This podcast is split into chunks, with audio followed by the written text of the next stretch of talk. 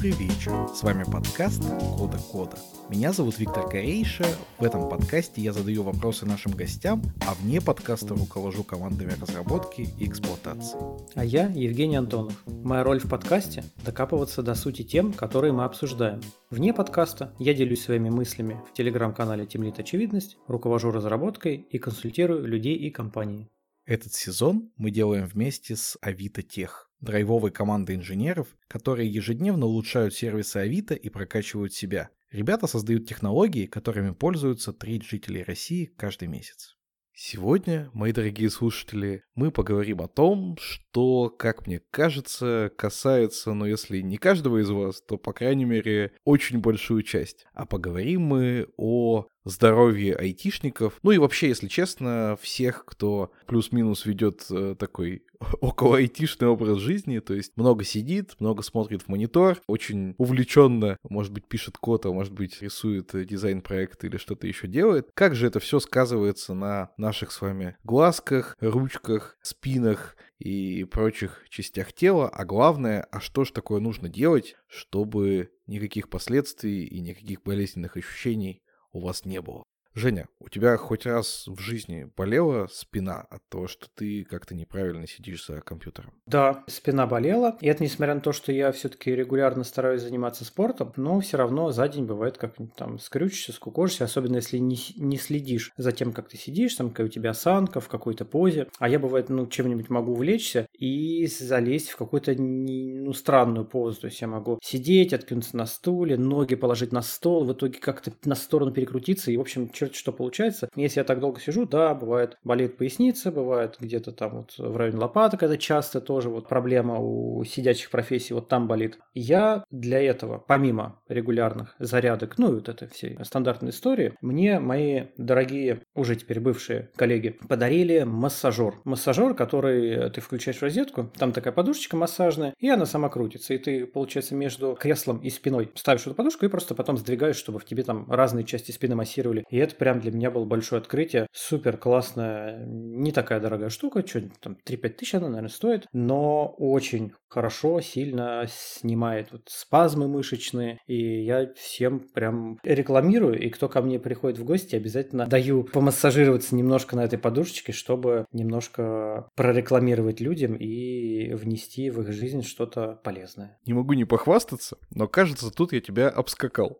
потому что мне тоже бывшая коллега, а точнее даже бывший начальник, подарил не просто какой-то там массажер, а целый стендфит. Это, короче, такая специальная штука, рабочее место, полноценное, в котором ты не сидишь, а стоишь. Но стоишь, э, ну, не прямо, как там, просто с высоким столом, а получается, ты опираешься на большую доску, которая на такой здоровой рессоре сделана, и она под тобой чуть-чуть наклоняется. И ты, ну, под углом там градусов, наверное, 70 или 80, то есть не совсем стоя, а чуть-чуть наклонившись, на этом всем находишься. И получается, что у тебя там большая часть веса, она на ноги, но за счет того, что ты еще немножко лежишь на этой доске, у тебя все-таки ноги не так сильно устают. А еще столик так сделан, чтобы у тебя руки правильно лежали. Получается, что руки вот э, прямо под прямым углом сгибаются, лежат вот на специальном столике и прямо на клавиатуру ноутбука попадают. Вот э, на такой штуке я записываю почти весь этот сезон, кроме, как ни странно, именно этого конкретного выпуска, потому что сейчас я в поездке и пишусь на свой старый микрофон, который очень низкий, поэтому как раз сгибаюсь, у меня дико болит спина, и я вспоминаю свой любимый стендфитик, который стоит там в спальне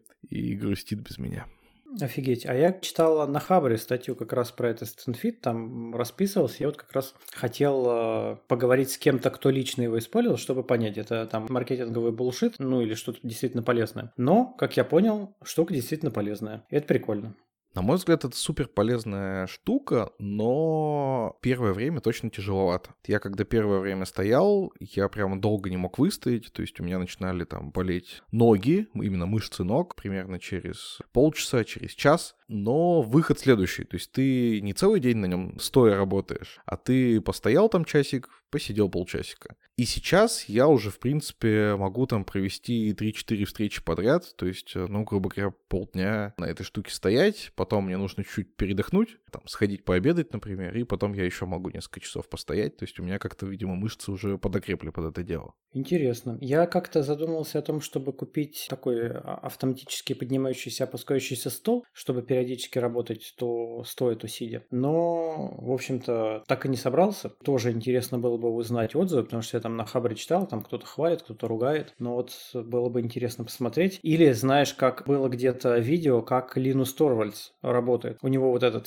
стоячий стол, а под ним беговая дорожка. И он просто идет и что-то программирует, короче, вот так вот. Не знаю, как с беговой дорожкой, но моя история больной спины началась с того, что я пытался купить себе коленный стул. Знаешь, что это такое? О, это да, видел. такая раскладывающаяся маленькая штука, где ты как бы не столько сидишь, сколько, грубо говоря, стоишь на коленях, ну и вот не, не полностью у тебя на полу колени, а как бы под 45 градусов упираются в какую-то полочку, и, ну, такая маленькая сидушка. Я ходил, искал этот коленный стул, нашел какой-то магазин. Этот магазин что-то все время там не работал, хотя было написано, что он работает. Нашел другой. Нашел, естественно, в интернете заказал этот стул. Мне его привезли на месяц позже. Я его собрал, сел на него, он через час развалился. Я отправил, значит, его им обратно на экспертизу. Они признали, что это косяк, но косяк исправить не могут, потому что такого же стула у них нету. В общем, где-то полгода я добивался своего стула, так его и не добился, плюнул на это дело. Вроде бы мне даже денег вернули, я вот, честно говоря, подзабыл. Грустненько закончилась эта история, но зато за счет того, что она грустненько, видимо, закончилась, я так ее жалостливо рассказывал своим коллегам, что в итоге мне подарили стендфит. Мне кажется, что это связанные вещи, а может быть и нет. Может быть. Ну, я тебе рекомендую не расстраиваться, потому что я несколько в Твиттере читал отзывов об этих коленных стульях, и, в общем-то, ничего потребного про это там люди не рассказывали. Все были сплошь недовольны. Но опять же, я сейчас не какую-то ультимативную истину рассказываю. Я вот за что купил, за то продаю. А негативные отзывы читал, подтверждение негативных отзывов тоже читал. Так что, может, и радуйся, что он развалился, и ты пожаловался, и тебе стендфит подарили. Красота же.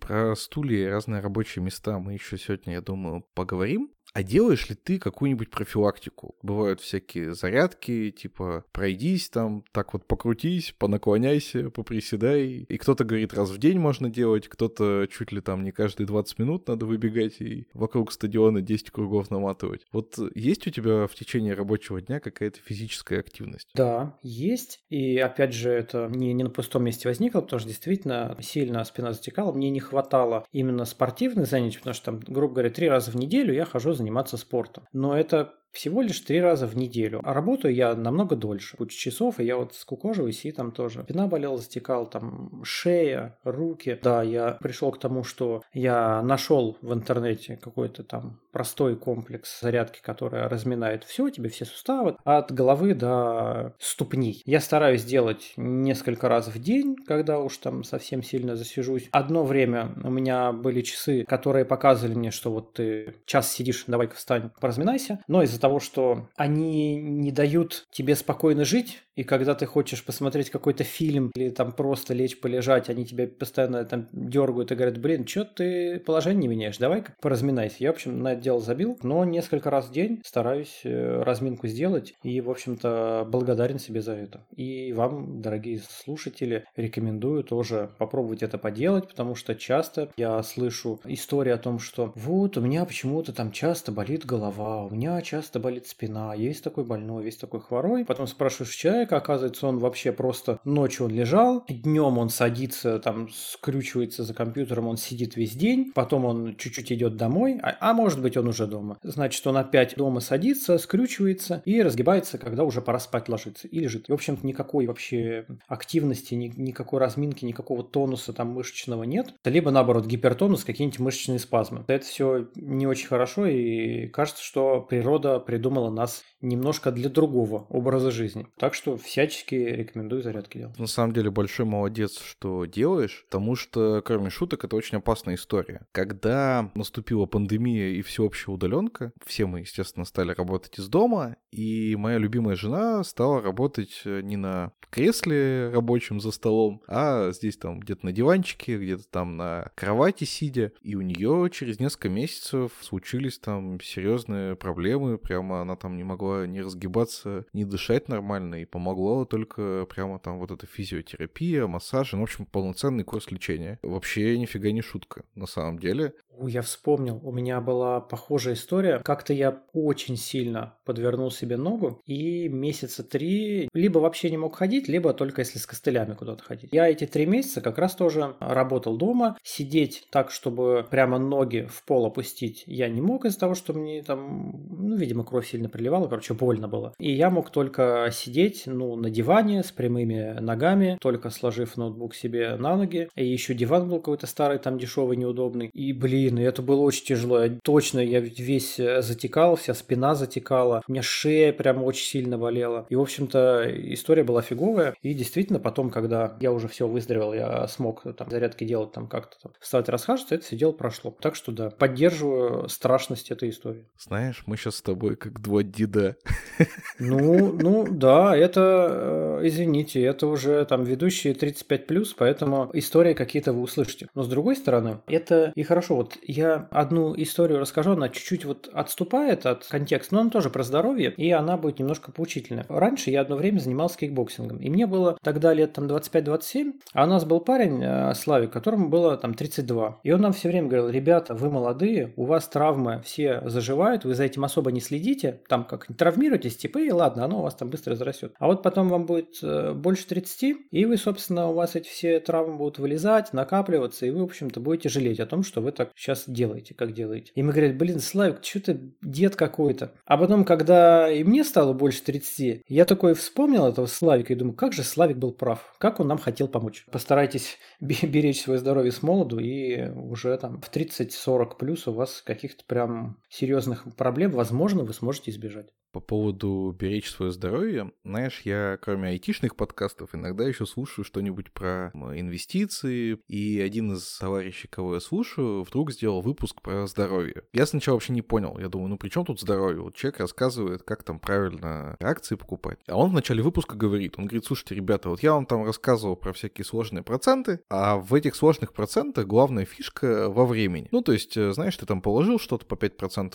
там в год, когда у тебя начинает уже там 10 20 лет проходит, у тебя какие-то там суммы гигантские получаются. И он говорит, а где вы это время, типа, возьмете? А ведь чем больше вы думаете о здоровье, тем в реальности вы дольше проживете. И вот до того, как я услышал эту фразу от него, почему-то она мне вообще в голову не приходила. Ну, то есть я всегда думал, что есть вот некая продолжительность жизни, это вот одна переменная, а есть э, здоровье, это скорее про качество жизни. Ну, чтобы там здесь не болело, тут не щелкало и так далее. Потом до меня дошло, что это же вообще-то супер связанные вещи. И если ты за своим здоровьем не следишь, то, в общем-то, ты, конечно, можешь дожить там до преклонных лет, но шансов у тебя на это гораздо гораздо меньше. В общем, я такой страх прямо смерти испытал. Но честно говоря, не скажу, что я прямо стал очень сильно думать о здоровье. Я стал задумываться, и даже мы запланировали этот выпуск, не помню тогда или ты тему предложил еще раньше. Но пока еще, видимо, мне недостаточно страшно. Я абсолютно согласен с автором, но иногда вот у людей впечатлительных может произойти такой перекос, когда у них этот страх будет очень сильный, и для них какие-то процедуры там вот про здоровье, мы, может быть, сегодня поговорим там про питание, еще что-то, у них это вообще вообще становится какой-то вот фиксацией какой-то прям обязательными. Там у них куча ритуалов, у них куча ограничений, у них куча каких-то там страхов и сомнений. И в итоге кажется, что пытаются сохранить себе жизнь, но жизнь лишенную вообще какой-то радости и удовольствия, потому что она абсолютно посвящена теперь вот этим там процедурам про здоровье. Тут главное, как и везде, палочку не перегибать. Это редко встречается, но я таких людей видел. Мне кажется, они не очень счастливы были в жизни. Иногда складывается впечатление, что пора нам подкаст назвать «Баланс», потому что то у нас баланс между ноу-кодом и разработкой, то между чистым кодом и грязным кодом, то между тем, чтобы вкалывать на работе или жить в свое удовольствие. А сегодня у нас баланс между тем, чтобы заниматься своим здоровьем, но не зацикливаться только на этом. Это и есть мудрость жизни, найти что-то такое оптимальное, где ты не сильно много усилий прилагаешь, и при этом результат какой-то приемлемый получаешь. Я думаю, это хорошо, что мы такой посыл несем, и, возможно, кому-то жизнь где-то упростим, а где-то улучшим. Я еще упустил, ты рассказал в одном очень важной штуке про то, что у тебя были часы, которые напоминали, что нужно там какую-то зарядку, разминку сделать. Мгм. И я вспомнил, что, опять же, моя любимая жена, про которую я могу рассказывать истории, потому что она не мешает мне сегодня записываться, купила такую штуку, которая на лямках надевается на спину, и если ты, ну, неправильно сидишь, горбишься, она жужжит. Ну, просто напоминает тебе, что сядь прямо. Током бьет. Нет, она просто вибрирует. Как ты думаешь, где эта штука находится сейчас? Скорее всего, примерно так же в шкафу, как и моя штука, которая просто типа сильно,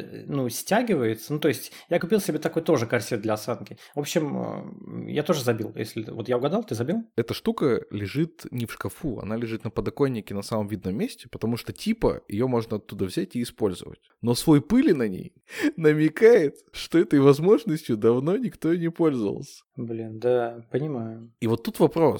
С одной стороны, нужно сидеть прямо, нужно делать зарядку, нужно делать профилактику для глаз, вот про это точно сегодня поговорим, нужно правильно питаться, и, в общем, список того, что нужно, он довольно большой. И кажется, что он настолько большой, что на самом деле проще махнуть рукой и все это отложить на подоконник или в шкаф и никогда ничего не делать. И непонятно, как из этого выбрать. Ну, то есть ты же не можешь выбрать, вот спиной я занимаюсь, а, не знаю, зубы не чищу и глаза не разминаю, потому что их мне не так жалко. Тебе же все жалко. Совершенно непонятно, как э, из этой дилеммы выкарабкиваться. По крайней мере, я вот что могу посоветовать, как я делаю. Я э, завожу, ну, я пользуюсь Тудуистом как э, бытовым трекером задач. Там есть регулярные дела. И вот какие-то такие дела, там типа сделать разминку, там сделать разминку для глаз, еще что-то, я ставлю в регулярные задачи. И так как у меня есть есть какое-то вот давление от того, что у меня задачи не закрыты, и я прям всегда мотивирован. Если у меня на день задачи, я прям буду фигачить, пока их не доделаю. И значит, эти задачи я всегда сделаю, потому что, ну, просто надо, они есть и все.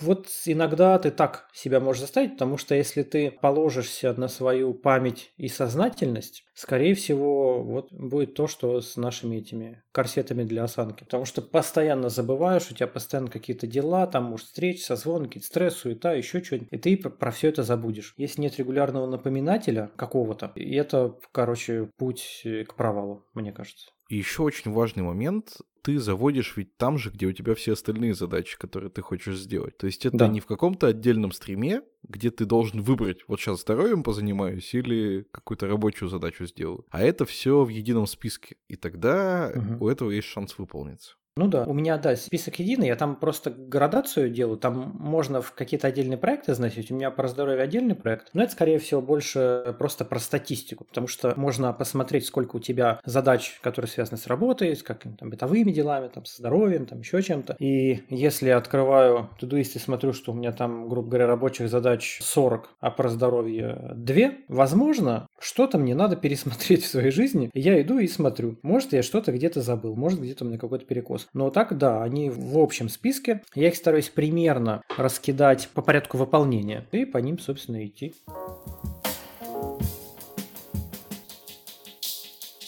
Ну что ж, я думаю, уже пора переходить к нашим гостям, но перед тем, как мы это сделаем, я бы хотел рассказать вам, мои дорогие слушатели, что это последний, одиннадцатый выпуск пятого сезона подкаста Кода Кода.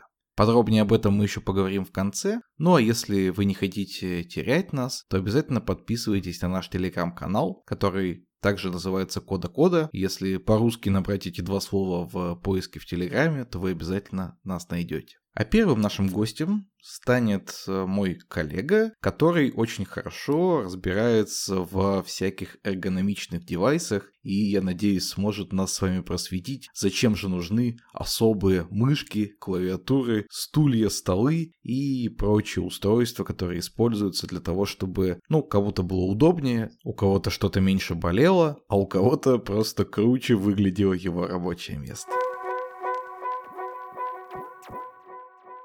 Меня зовут Кирилл Тихомиров. Я занимаюсь в Озоне мониторингом цен конкурентов. Мы знаем, кто сколько стоит на рынке. Когда ты стал задумываться про эргономику рабочего места? Смутно помню этот момент. Это было, может быть, лет пять назад, когда я начал очень много времени проводить за компьютером. Ну и ты сталкиваешься с тем, что у тебя элементарно начинают болеть сильно кисти. Потом шея, спина и э, все вот это вот далее идет. Сталкивался ли ты когда-нибудь с историей, что тебе приходится выбирать между тем, что приносит здоровье, и тем, что удобно. Потому что многие эргономичные штуки, они на самом деле, ну, по крайней мере, в первый раз супер какие-то неудобные. Был момент, когда пришлось выбирать между, может быть, эргономикой и понтами, и в итоге выиграли понты. У меня был автомобиль, ну, такой приспортивленный. Все как полагается, там купе, низкая подвеска, обязательно жесткая подвеска, и вместо сидения ковш. Это такой вид кресел, которое можно описать как старая советская лавка, такая из DSP-панелей сшитая. С единственным отличием, что у тебя вот эти панели, они еще справа и слева твоих лях, и задача этого ковша максимально вот тебя, ну, держать, короче, на месте. И эта штука, она очень круто выглядит, очень стильно смотрится, и это прям все спорт-спорт, все твои такие же товарищи, которые энтузиасты в мире автомобилей, они тебе все завидуют белой завистью, в то время как ты вытряхиваешь свой позвоночник во время дейли каких-то поездок. И вот примерно вот в этот момент мне пришлось выбирать между эргономикой и понтами, и вот я выбрал понты, я катался с этой штукой. В общем, это было точно неправильный выбор, и, наверное, в обычные автомобили такие кресла ставить не стоит. Раз уж ты начал говорить про кресло, давай тогда и продолжим про него, потому что многие наши слушатели проводят на кресле, ну, кто-то 8 часов, кто-то 10, а кто-то и все 16, и наверняка для многих это очень больной вопрос. Поделись, пожалуйста, тем, как ты сам для себя выбираешь кресло и какие факторы вообще важны. С выбором кресла я сталкиваюсь периодически и постоянно, потому что там куда ты переезжаешь, или там условно там офис, не офис, дом. Ну, короче, это прям вообще очень больная тема. Каких-то там хороших советов на эту тему я дать, наверное, не могу. Я там не эксперт. Чисто эмпирически мне нравится наш озоновский Херман Миллер, который кресла, ну, они прикольные, в принципе, в них можно сидеть очень долго, и мы в них обычно сидим очень-очень долго. Они, ну, ну, окей, как бы нормально. В то же время у меня дома стоит вообще, наверное, самое обычное дешевое такое офисное кресло. Часок-другой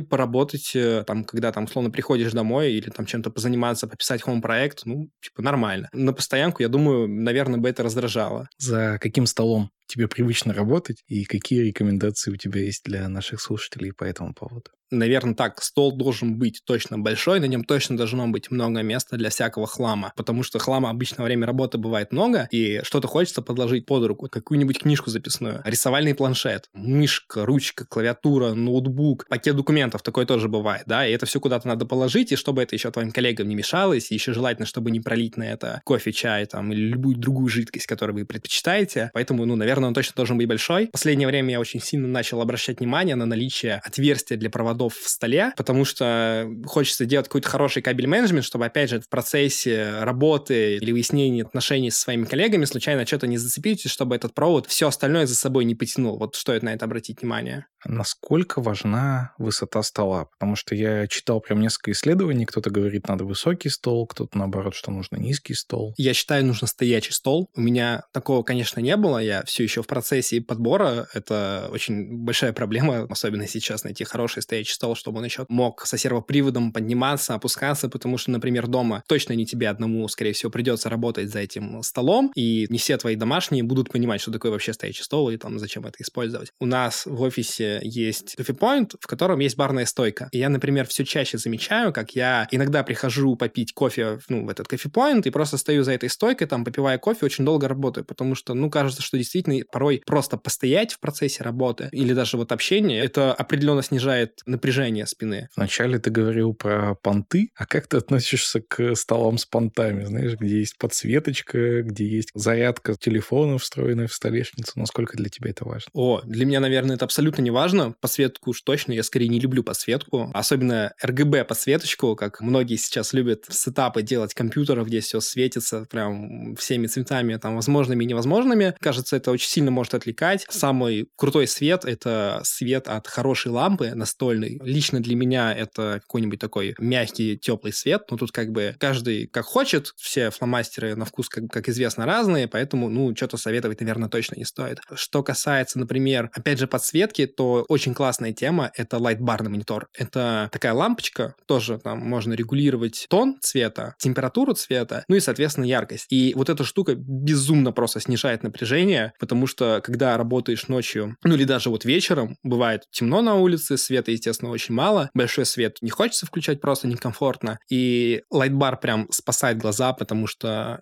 яркий свет монитора и вот это фоновое, контрастное, прям глубокое черное, это очень сильно напрягает их. Давай поговорим о том, чего касаются наши руки. Что ты сам предпочитаешь и почему? О, это моя любимая тема, потому что перепробовал я очень много чего и очень много в интернете на эту тему общался, самое главное спорил. Вообще, самое мое, наверное, любимое, но чем я уже очень давно не пользовался, это трекпоинт. Когда много печатаешь, это вот у меня как раз-таки тот компьютер, за которым у меня заболели руки, там был трекпоинт. Это компьютер в линейке ThinkPad. Есть еще Dell Dell, по-моему, какие-то, и HP, у которых тоже есть трекпоинт. Это маленький-маленький резиновый джойстик посреди клавиш, который сразу непонятно, что такое. Да-да-да-да, и очень прикольно, когда тебя спрашивают, а для чего эта кнопка? А ты им раз показываешь, что это там курсор двигает, и все таки вау, классно, никогда бы этим не пользовались, но выглядит реально круто. Ну и в действительности, да, это зачастую именно так. В какой-то момент времени я начал очень активно пользоваться трекпоинтом. Когда пишешь много текста, бывает так, что нужно пойти там в соседнее окошко переключиться, нажать какую-нибудь кнопочку маленькую, там условно сохранить или перейти на другую вкладочку тащить свою руку до тачпада,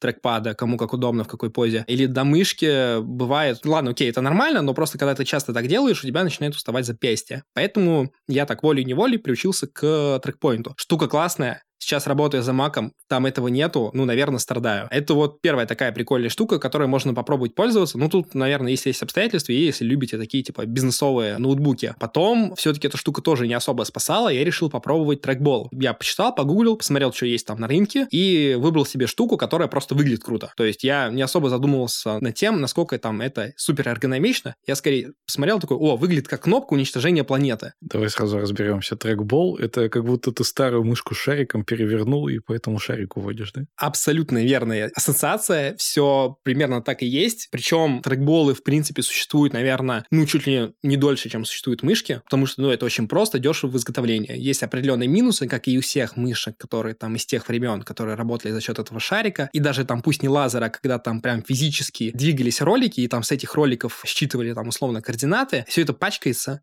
и начинает плохо работать. Вот то же самая проблема есть и у трекбола, потому что трекбол любит чистые ручки, и чтобы его регулярно чистили и заботились о нем. Я себе приобрел трекбол, это был Кёнсингтон, нет, даже не вспомню название, наверное, уже. Это был такой относительно небольшой трекбол, у него была очень классная тема, вот есть вот этот шарик, который ты там своей ручкой двигаешь, и вот в это же место двигается твой курсор. И снизу под этим шариком было такое большое кольцо, которое ты крутил, это было что-то, ну, это был аналог колеса прокрутки. В общем-то, штука на самом деле оказалась супер прикольная, и пользовался я им довольно долго. Это очень сильно снижает напряжение с э, кисти рук, потому что ты не двигаешь мышкой по всему столу, чтобы навести курсор, а она у тебя статична. Очень знаю много кто занимается там звуком, монтажом. Вот эти люди очень часто используют, даже вот на видео видно, что у них стоят там трекболы, и очень часто это именно Кенсингтон, потому что они там выделяются своим вот этим красным большим шариком, который ты крутишь. Какое-то время я там им попользовался, и потом перешел на другой трекбол, это уже Кенсингтон Slim Blade, это что-то типа Феррари в мире трекболов, очень большой шарик, примерно сравним с шаром из пула бильярд. Такой довольно тяжелый, хороший, весистый. В критический момент можно таким зарядить в коллегу, если он что-то не до конца понимает. Штука очень классная, всего 4 кнопки. Прикольная тема с прокруткой. Ты сам шарик крутишь, и у тебя прокручивается э, страница. Еще интересное свойство трекбола, то, что он у тебя стабильно стоит на столе в одном и том же месте, и ты можешь раскидать весь свой хлам по столу и случайно не задеть его рукой во время, там, я не знаю, интенсивного кодинга, условно. Это очень интересная штука, особенно прикольно, когда ты занимаешься условно пайкой или чем-то таким, и у тебя рядом есть горячий паяльник, на который можно во время просмотра схемки случайно рукой навестись вместе со своей мышкой для того, чтобы открыть следующую страницу дата счета. Короче, оценил я это свойство довольно быстро. Окей, а из более классических вариантов ты же наверняка пользуешься трекпадом, раз у тебя MacBook. Да, причем помимо того, что который внутри MacBook, я еще себе купил, который условно аймаковский трекпад, который отдельно продается. Штука прикольная, пользуюсь ей практически регулярно, потому что что не все то, что ты можешь добиться жестами на трекпаде, ты можешь получить от трекбола, да и даже от обычной мышки, просто это особенность платформы, и иногда это, правда, очень удобно. Например, когда ты сидишь на графическом планшете, рисуешь какую-нибудь схемку, а зумиться и свайпаться по странице, и, ну, перелистываться, конечно, удобнее определенно трекпадом. Плюс чисто особенность э, маковской платформы, когда ты что-то скроллишь эпловской мышкой или трекпадом, оно все такое, как бы смус, да, то есть оно плавное. Но если ты подключишь любую другую мышку, все там, привет 90-е, когда пролистывание страницы превращается в слайд-шоу, и у тебя просто следующий фрейм показывается, и, короче, очень тяжело такое воспринимать человеческими глазами, и тут для скролла определенно удобно использовать именно трекпад. В самом начале ты говорил, что твое увлечение эргономикой во многом началось от того, что у тебя болели руки. А вот от всего, что сейчас перечислил, чего руки болят меньше всего? Так, я не перечислил одну очень важную вещь. Мы очень много обсуждали то, как двигать курсор, но мы не обсудили самое главное, наверное, для разработчика, и не только разработчика, наверное, менеджера, который очень много пишет писем в почту. Это клавиатура. Вот самая моя удачная покупка — это сплит-клавиатура, причем маленькая сплит-клавиатура, в которой там условно QWERTY и еще парочку управляющих кнопок. Сплит — это значит, что из двух частей состоит? Да, сплит — это две части, есть еще клавиатуры, которые делятся на три части, там отдельно бывает цифровой блок, не знаю, кому это нужно, наверное, кому-то определенно нужно. Окей, в основном это каст. Есть такие менее кастом решения, это Ergodox, то, что можно пойти и буквально купить на Авито при большом желании. Ну и чем тебе помогла сплит-клавиатура? Сплит-клавиатура как раз-таки решила проблему вечно болящих запястий, потому что у тебя руки теперь находятся не в каком-то неестественном положении, а вполне себе в прямом. То есть у тебя линия от локтя до запястья, она прямая. Если положить руку сейчас на клавиатуру там на Home Row, то как мы там обычно пишем, то есть указательные пальчики будут на буковке J и на буковке F, то можно заметить, что есть угол, ну, условно, вот этой линии от локтя до запястья и от запястья до мизинца. Она будет такая, ну, она изгибается. И вот это очень опасно, потому что передавливаются сосуды, вот эти все хрящи, статичное долгое положение. В лучшем случае просто запястья затекают, в худшем случае они будут ныть, даже когда вы их держите в обычном положении. И вот эта проблема, она прекрасно решается сплит-клавиатурой, потому что две вот эти части сплит-клавиатуры можно друг от друга на расстоянии развести, и за счет этого у тебя будет прямая линия от локтя до мизинца условно. И напряжение с кистей уходит. Плюс есть очень интересные и прикольные свойства. На обычной клавиатуре очень тяжело учиться писать вслепую, потому что если вы сейчас посмотрите там слушатели на свою клавиатуру, вы увидите, что кнопочки там как бы в разнобой, и ряды относительно друг от друга, они сдвинуты. Библейская абсолютная история, для чего это было сделано. Когда проектировали QWERTY раскладку, это было еще в те времена, когда были механические печатные машинки. Понятное дело, молоточки, они имеют свойство там цепляться друг за друга и ломаться. И чтобы этого не допустить, умные люди взяли и раскидали раскладку таким образом, чтобы этого не происходило. Естественно, это очень классно для механики, имеется в виду для самого аппарата набора текста, но для конечного пользователя это сущий ад и кошмар, потому что когда ты набираешь слово, а раскладка именно таким образом создана, когда ты набираешь слова, у тебя буквы находятся, грубо говоря, на максимальном отдалении друг от друга. И вот это бич QWERTY. Конечно, можно очень быстро на ней научиться печатать, там какие-то там сотни слов в секунду, и это как бы окей, нормально. Понятное дело, что это не оптимально. Тут на выручку приходят ортолинейные клавиатуры. Ортолинейная клавиатура — это такая клавиатура, в которой все ряды стоят стоят ровно друг напротив друга, как будто бы сеточку прям наложили, прям по линейке расчертили и поставили кнопочки. Если у вас iPhone, вы можете открыть клавиатуру iPhone, и она там тоже ортолинейная, то есть там клавиши относительно друг от друга не сдвинуты это то, что на самом деле правильно с точки зрения там человеческих пальцев, потому что наши пальчики, они прекрасно двигаются по линии там вверх-вниз, по ровной линии, а не, не по какому-то зигзагу, который там вырисовывается на современных обычных клавиатурах. Причем есть еще следующий шаг улучшения. Это не просто ортолинейная клавиатура, можно сказать так, ортолинейный сплит, у которого еще а, ряды вертикально сдвинуты друг от друга, как ваши пальцы, там одни пальчики длиннее, одни пальчики короче на руке, и вот эту вот линию сдвига повторяет клавиатура. И на такой клавиатуре можно очень быстро и просто набирать текст, потому что, ну, как бы у тебя прям палец ложится в эти кнопки. А как ты относишься к альтернативным раскладкам, всяким дворикам? Я пробовал, у меня не особо получилось, и я уверен, что если прям приучить себя, то, конечно, наверное, что-то классное из этого получится. Но проблема в том, что очень много устройств, не везде эта штука есть. Знаю, есть люди, которые прекрасно пользуются и одновременно QWERTY, и вот этими кастомными решениями, причем есть даже круче история. Ты можешь поставить себе кейлогер, он залогирует, какие символы ты чаще всего вводишь. И потом эта штука тебе составит твою кастомную раскладку, которая якобы будет для тебя оптимальней. Решение прикольное. Наверное, если ты работаешь всегда за одним компом, это очень круто. Я работаю просто, у меня там много компьютеров разных, там что-то есть дома, что-то на работе. Для меня, короче, это не подходит. Ну, я довольно быстро, хорошо умею печатать на кверте,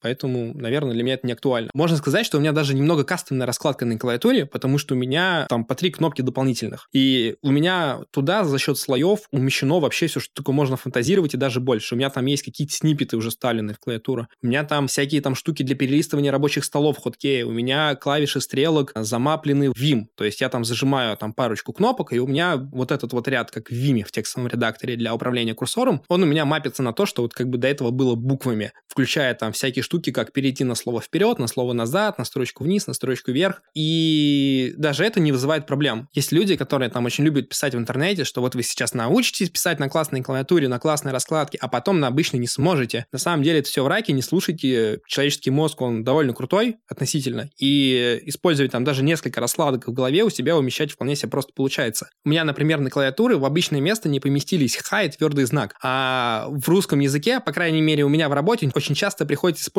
букву Х. Вот. Почему? Думаю, догадаетесь сами. А так как она у меня на клавиатуре не уместилась, потому что физически у меня в этом месте нету кнопок, я ее поставил на слой под букву J, потому что, ну, окей, там указательным пальцем там зажал э, там отдельную кнопку, нажал, все супер классно работает. Я за собой ни, вообще ни разу даже не замечал такого, что я там сажусь за обычную клавиатуру, начинаю печатать, и возникают какие-то проблемы. Причем, более того, вот у Mac есть такая штука, как Command, которая вообще не то же самое, что кнопка пуск у Windows, и абсолютно не то же самое, что мета в всяких там других Unix. При этом, понятное дело, что какой-то функционал на себя забирает кнопка Control, какой-то функционал забирает на себя там кнопка пуск или мета в зависимости от платформы. И даже это как бы, ну, я не знаю, я не видел таких людей, которые вот в этом путаются. Хотя я знаю там много людей, которые одновременно работают и за Windows, и за Linux каким-нибудь условно. Мне кажется, что это скорее выдуманная проблема. Я еще знаю, что многие мои коллеги сильно залипают за свечи. Вот в этих клавиатурах обычно крутых можно прямо менять свечи так, чтобы они щелкали с нужной громкостью, нажимались с нужной плавностью. Их можно не только менять, их еще можно разбирать и смазывать. А еще бывают разные пружинки, бывают разные там колпачки кейкапа, они там из разных пластиков льются. Бывает всякая история с зашумлением, можно проклеить шумкой даже сам кейкап ставится специальная маленькая такая резиновая прокладочка. Корпус кейкапа состоит из двух вещей. Это верхняя крышечка и нижняя крышечка, там, условно, которая цепляется уже к самой плате клавиатуры. И между ними, этими крышечками, чтобы она не была микроскрипа, люди проклеивают их еще и такой резиночкой, чтобы убрать вообще все шумы. Я таким не занимался, попробовать, конечно, хочу, потому что я пока что просто смазываю все свои клавиатуры. Это реально ощущается, у тебя клавиатура точно становится тише, а она точно становится приятнее. У нее прикольно вот это ощущение, как будто, ну, я не знаю, блин, очень тяжело это описать, просто смазанная клавиатура, это прикольно. И там прям сразу чувствуешь разницу между обычной клавиатурой механической, да, и смазанной клавиатурой. Некоторым людям нравится сам процесс смазки, мне больше нравится смазанная клавиатура, поэтому обычно я это все делегирую, пусть там смажет кто-то другой. Подожди, подожди, есть специальные люди, которые смазывают клавиатуру? А... Или ты пользуешься властью тимлида? Нет, властью тимлида я не пользуюсь. Есть специальные люди, есть очень много компаний, кто могут смазать за тебя клавиатуру, а еще есть там люди, которые условно с тобой живут. Кто слабее, можно заставить всегда, ребят. Пользуйтесь этим. Право сильного единственное, что работает в нашем мире. И ваши клавиатуры будут смазаны. Возвращаясь к теме здоровья, есть одна такая рекомендация, которую я слышу и читаю много от кого. Не сидеть все время в одной позе, а периодически вставать, делать разминку, в том числе разминку глаз, разминку разных групп мышц. Занимаешься ли ты этим? Да, обязательно. Это самый, наверное, лучший совет и самое правильное, с чего нужно начать свой путь в эргономику, это с того, что, короче, ну, никакая девайсина там, ни за какие деньги на твоем столе, она тебе не сохранит здоровье, здоровье сохранит элементарная прогулка в середине рабочего дня. Плюс у нас как бы по ТК РФ тебе доступен целый час в середине твоего рабочего дня, чтобы заняться чем тебе вообще душе угодно. Полчасика прогуляться по улице там или по соседнему там торговому центру. Это будет самое лучшее для вашей спины, что, наверное, никакое вам самое супер дорогое кресло, ну, наверное, не обеспечит. Плюс, опять же, разработчик это не токарь у станка. Ему не нужно на одном и том же месте находиться по вам 8 часов в день, по 12 часов в день. Ты спокойно можешь выйти и сказать, я условно, ну, естественно, не имеется в виду не врать, ты можешь спокойно сказать, что, типа, окей, мне надо подумать, как решать задачу и пройтись, прогуляться в парке, там, подумать решение, подумать там за бизнес-область, как правильно переложить этот домен на ваши модели в системе, потом вернуться и потратить э, там пару часов на код кодинг, потому что супер известный факт, что большая часть рабочего времени разработчик тратит не на написание кода, а именно на продумывание решения. И решение прекрасно продумывается, прогуливаясь в парке с блокнотом. Если ты менеджер, которому постоянно нужно быть на связи, связи, да, наверное, это не работает, потому что люди, которые созваниваются из парка или там, не дай бог, которые прогуливаются там мимо дорога и ничего не услышать, ничего не разобрать там, ну, короче, в их случае это не работает. А вот для обычных разработчиков, блин, на здоровье вообще. Что бы ты посоветовал нашим слушателям, которые только задумались об эргономике рабочего места, но теряются в огромном количестве материалов на эту тему. Наверное, надо сходить в первую очередь к какому-нибудь врачу. Если вы чувствуете, что у вас есть какие-то проблемы, то точно не стоит пытаться там искать серебряную пулю в клавиатуре, в кресле там или еще в чем-то, там в каких-то чаях, сходите к врачу, и он вам точно подскажет, что делать. А что касается там пути в эргономику, блин, ну вот я много кому посоветовал приобрести трекбол, и из тех людей, кто приобрели себе трекбол, они до сих пор им пользуются, да, все говорят, вот это реально классная покупка, ну, это стоит не сильно дороже обычной мыши, короче, ну, рекомендую попробовать, да, это такой простой билет. А сплит-клавиатура такая штука довольно сложная, наверное, я бы не стал наверное, рекомендовать сходу запрыгивать сплит клавиатуры. А так, да, выбирать, тестировать. Там, пробуйте разные сидения, пробуйте разные клавиатуры, пробуйте разные там, манипуляторы, мышки, трекпоинты, трекпады, короче, вот э, то, с чем у вас будет меньше проблем, то, наверное, и ваше.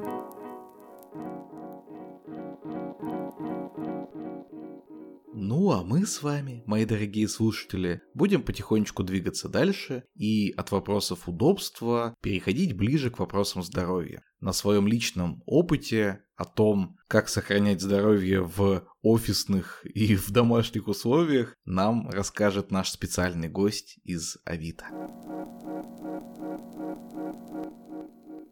Всем привет, меня зовут Байбара Павел. Я сейчас работаю в Авито, руковожу командой бестселлер в Unity рейтингов и отзывов. Собственно, занимаемся обеспечением качества пользовательского опыта при взаимодействии с рейтингами и отзывами для продавцов.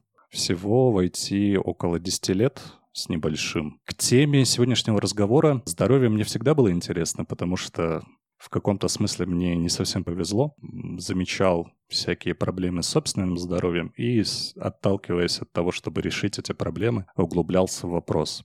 Довелось мне разобраться для себя с качеством сна, с тревожностью и с болевыми ощущениями, которые возникают во время работы и, собственно, мешают эту самую работу выполнять. Я так смело и хитро на самом деле сказал, что удалось разобраться, но дело в том, что после недавних событий мне пришлось уехать из России, и случился регресс в моих достижениях. Расскажи, пожалуйста, что ты делал для того, чтобы у тебя не болела спина, руки и все остальное?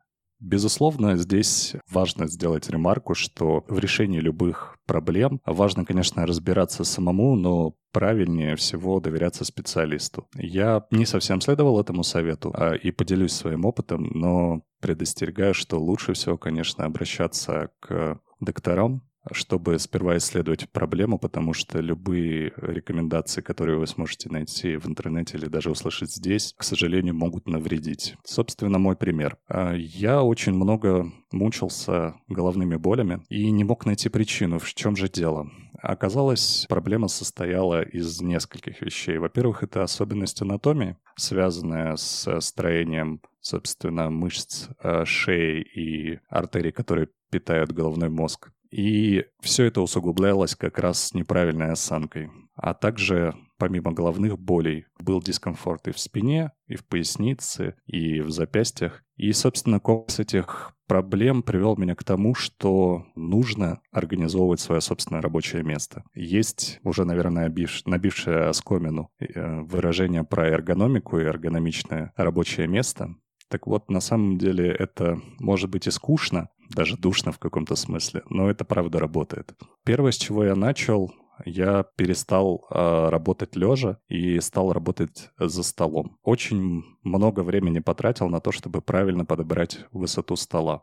Мой рост э, больше 180 сантиметров, и э, не все обычные столы мне подходили, которые были на работе. Поэтому, если вы высокого роста, то, скорее всего, решением будет либо стол с э, возможностью регулирования статически, то есть подкрутить ножки немножко для того, чтобы подобрать комфортную высоту этого стола.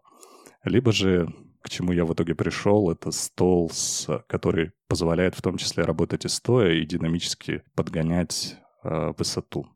А следующий шаг был это внешний монитор. и подбор правильного, правильной высоты. Потому что основная проблема как раз была в том, что когда я работал, очень часто скрючивался, а, глядя в монитор а, ноутбука, и поэтому возникал мышечный спазм и головная боль, которую очень сложно было снять. А внешний монитор абсолютно полностью решал эту проблему. Вначале у меня был обычный недорогой монитор, который, под который я подставлял книжки, и это спасало. И это очень даже решение, особенно в текущих обстоятельствах. После я разжился кронштейном, который тоже можно было регулировать высоту. И на этом, собственно, мои инвестиции в стол и монитор, а, когда я еще был в Москве, закончились. Параллельно с этим я искал удобное кресло, на котором можно много времени проводить, потому что еще с самого начала я шел в сторону технического менеджмента, а это само по себе приводит к тому, что приходится чуть больше времени в статичном положении проводить, так как коммуникации часто вопросы нужно решать либо до начала рабочего дня, либо после. Ну или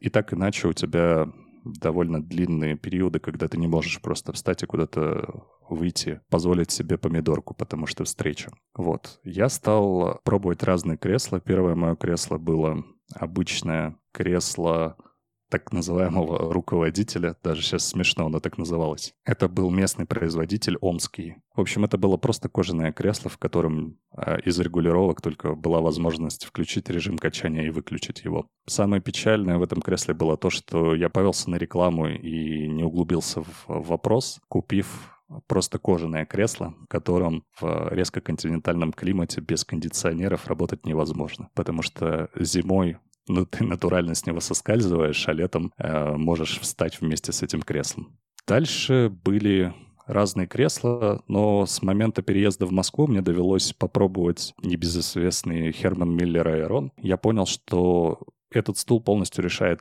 э, мои проблемы, как мне тогда казалось. И пока я работал в той фирме, в которой в офисе у нас стояли такие кресла, я попытался найти какую-нибудь более дешевую замену для того, чтобы поставить свою московскую квартиру. Казалось, что есть на рынке похожий, но очень дешевый э, вариант с кучей регулировок, где можно подрегулировать высоту подлокотников, отрегулировать все сеточки, которые там возможны. Но купив это кресло, я смог в нем просидеть не больше двух недель, потому что проблема изначальная, которая была у меня с болями в спине и в шее, она только усугубилась. Хотя, казалось бы, там было все, что нужно, но он, это кресло просто не, не подходило мне по анатомии. Я его продал и примерно в это время поменял квартиру и очень долго не мог решиться на то, чтобы все-таки купить Айрон себе. Купил с разными способами сэкономить на этом деле. И думал, что вот сейчас я заживу, но примерно в это же время начался ковид. И дело в том, что времени, которое я проводил в квартире и сидя за рабочим столом, стало еще больше. Боли не то чтобы, ну, как минимум, купировались благодаря новому стулу, а они только ухудшились, и появились новые симптомы, совершенно неприятные. Я понял, что тут э, дело не только в стуле, но еще и в э, общем уровне физической активности. Поскольку если не нагружать эти мышцы, то, собственно, они не будут готовы к тому, чтобы держать э, статическую нагрузку, не тренировать мышцы. Человеческая спина вообще в целом достаточно хрупкая штука, и за ней нужен очень аккуратный уход. Так вот, я решил пойти по двум путям. С одной стороны, поменять кресло, а с другой стороны, а, начать заниматься ЛФК и массажем специальным, который как раз направлен на то, чтобы устранить дисбалансы в организме. Это что-то среднее между спортивным массажем и мануальным, но забегая немного вперед, мне кажется, что именно эти практики больше всего и помогли мне с решением проблемы на тот момент. В общем, если возвращаться к истории с креслом. На момент отъезда из Москвы я остановился все так же на Херман Миллере, но я купил себе Embody и был крайне доволен этим креслом, потому что хоть в нем регулировок гораздо меньше, хоть это и тряпочное кресло, а не сеточное, но я чувствовал себя в нем как влитой, и проблемы, которые у меня были, они были минимизированы. Я на самом деле на этом не совсем остановился, потому что прямо перед отъездом на мой день рождения мне друзья подарили немножко в шутку, а немножко серьезно специальный а, эргономический стул, а, так называемый коленный стул, где вся суть в том, что чтобы не расслабить твою спину и вообще в целом, чтобы ты не с суперкомфортом располагался, а поставить тебя в такие условия, которые близки к естественным, чтобы ты одновременно с тем, как сидишь на этом стуле, хотя сидишь не совсем правильное слово, не полустоишь, так сказать, чтобы у тебя одновременно укреплялись мышцы спины. Но попользоваться им я не успел, буквально там через несколько недель пришлось уезжать. Все, что ты рассказывал, это про твое домашнее рабочее место. А насколько я слышу, все-таки до ковида ты какое-то время ходил в офис. Угу, все верно, да. Расскажи, пожалуйста, на твой взгляд, а вообще людям, которые ходят в офис более-менее регулярно, можно ли что-то сделать? Потому что ну, с одной стороны, большинство работодателей, как мне кажется, пойдут навстречу и помогут там со всякими кронштейнами, штуками, то с другой стороны, там какой-то совсем другой стул, наверное, сложновато в офисе найти. Да, ты прав. Кстати, спасибо большое за вопрос, потому что я вспомнил еще один нюанс, и он действительно может пригодиться в этой ситуации. У меня была ситуация, когда я не буду вдаваться в подробности, но, в общем, у меня не было возможности повлиять на то, чем оборудован офис, а тем не менее месяц потрудиться в условиях было необходимо. И на мое счастье, в процессе моих экспериментов у меня скопились две ортопедические специальные подушки. Так вот, если говорить про комфорт именно кресла, то минимально его можно улучшить, купив специальные подушки под поясницу и, собственно, на сиденье, которые задают правильные углы положения и облегчают эту ситуацию. То есть стул может быть слишком жестким, либо слишком завален не в ту сторону, а эти подушки позволяют это компенсировать. Они не так дорого стоят. Когда я покупал суммарно две подушки, наверное, где-то мне около 5000 рублей обошлись. Ну, может быть, 8, я точно не помню. И вот эти штуки, они действительно могут помочь. Это вот как один из советов. А если же говорить в целом про рабочее место, то, как я уже и говорил, можно улучшить эргономику своего рабочего места без больших вливаний. Если у вас есть внешний монитор, его можно с большой вероятностью и так правильно отрегулировать. Но если же вдруг высоты не хватает, то можно всегда воспользоваться книжками или, или тоже недорогими подставками, которые гораздо дешевле, чем кронштейны. Еще один момент, который я бы хотел раскрыть чуть подробнее, это про физкультуру, о которой ты рассказываешь. Насколько это прямо спорт-спорт, или это тягание гантелей, или ты про какой-то бег, что это такое? Буду рассказывать на примере собственного опыта. Я в спорт пришел только с поступлением в университет, потому что, когда я учился в школе, у нас была маленькая школа, и мы участвовали во всех возможных соревнованиях, которые только есть. Это и футбол, и волейбол, и баскетбол, и бег на лыжах. Но я убежден, что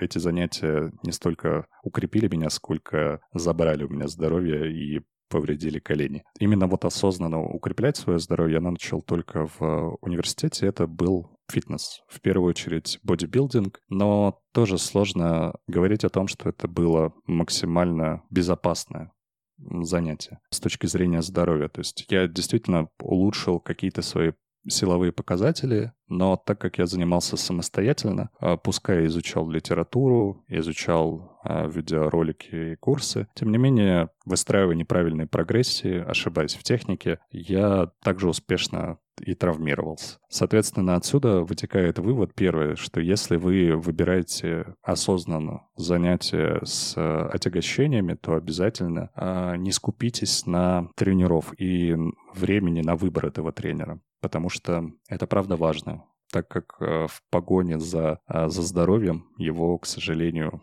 за укреплением собственного здоровья, его, к сожалению, можно очень неаккуратно растерять. После бодибилдинга я, у меня был перерыв довольно длинный, и я уже возвращался в кроссфит. Там, был, там была скорее команда, то есть это были не индивидуальные занятия, групповые. Был тренер, подкованный, мне очень нравилось ходить на эти занятия еще и потому, что а, это разноображивало рутину, поскольку когда ты ходишь в зал, тягать железки, у тебя один день практически не отличается от другого, и рано или поздно у тебя заканчивается мотивация. А в кроссфите очень большое разнообразие, и ты не знаешь, от чего ты будешь умирать сегодня, от бёрпи или от э, упражнения стульчик. Но, тем не менее, все равно важно, чтобы, поскольку там много все равно упражнений с отягощениями, важно, чтобы кто-то, как минимум на первых порах, следил и помогал, чтобы была правильная техника и не травмироваться. После этого у меня снова случился довольно длинный перерыв, и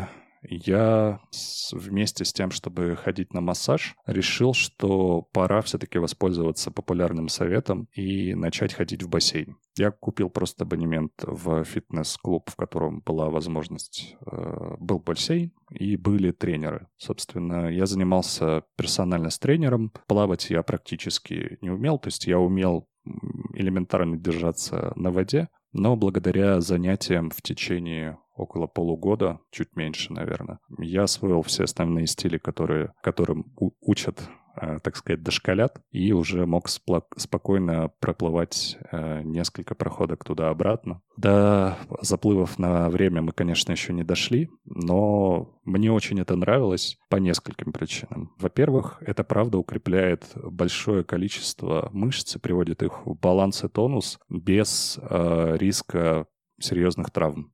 Это тренирует э, выносливость и тренирует чувство меры, потому что очень важно ловить такое состояние, при котором ты входишь в ритм дыхания, и если ты не, не будешь входить, то ты не будешь держаться на воде, хлебнешь воды, собственно, и все придется начинать заново. А как следствие, это очень мощная штука для перезагрузки сознания. Когда ты после длинного тревожного рабочего дня идешь в бассейн, все твои, собственно, тревоги спустя буквально 10 минут уходят. Особенно, если после бассейна пойти и погреться в сауне. А это не то чтобы обязательно, но очень приветствуется. Вот, и в купе, собственно, массаж и бассейн на тот момент проблемы с поясницей меня полностью отпустили.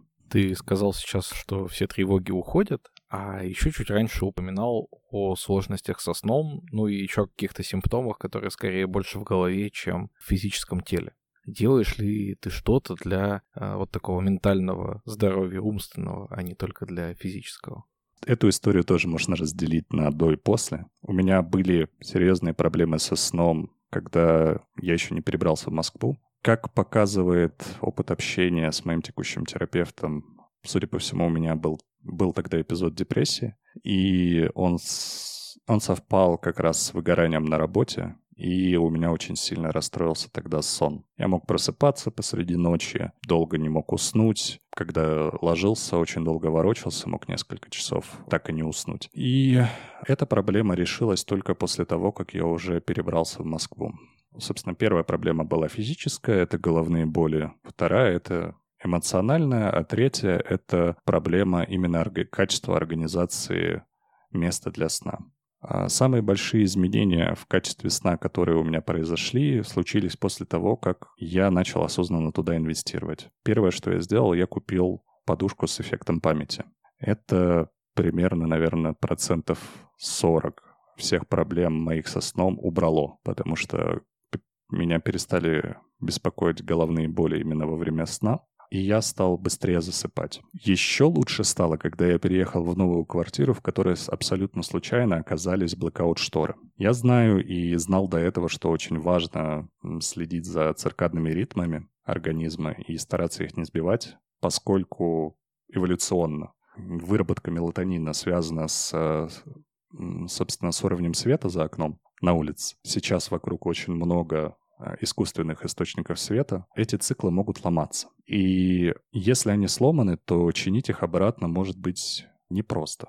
Но простые шаги, которые можно сделать и которые облегчат этот путь восстановления, это, ну, с одной стороны, банальности, но с другой стороны, не помешает их еще раз повторить. Меньше перед сном смотреть в экраны. Если же это невозможно, то пользоваться современными функциями, которые на macOS и iPhone называются Night Shift.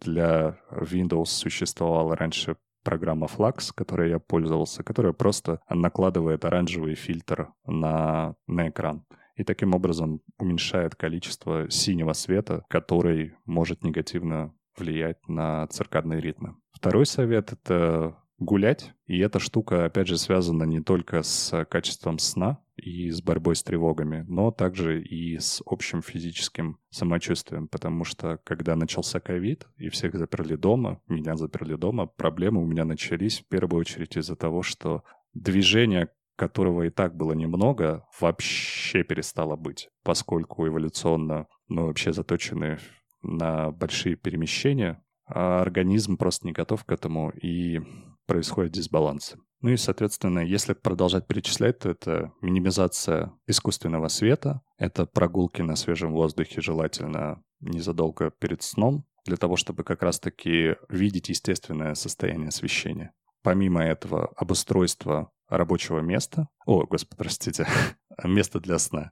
В обустройство места для сна входит много вещей. Это уровень освещенности, чтобы когда вы спите, желательно была полная темнота. Этого можно достигнуть как блэкаут-шторами, так и маской для сна, например, если в ней комфортно спать. Очень важен, важно само постельное место в первую очередь. Матрас для того, чтобы никакие э, мышцы во время сна не затекали, не отекали и не мешали спать. Подушка, правильный угол для того, чтобы, опять же, не нарушать кровоснабжение и не провоцировать заболевания. И можно сюда еще добавить интересную штуку такую, про которую я слышал, но не пробовал. Слышал от многих знакомых, кто пробовали такая штука, как утяжеленное одеяло. Они бывают разные, но по отзывам это что-то невообразимое когда ты спишь под одеялом, которое создает ощущение, будто тебя всего сейчас кто-то обнимает. При этом ты не скован в движениях. И это помогает расслабиться и глубже провалиться в сон.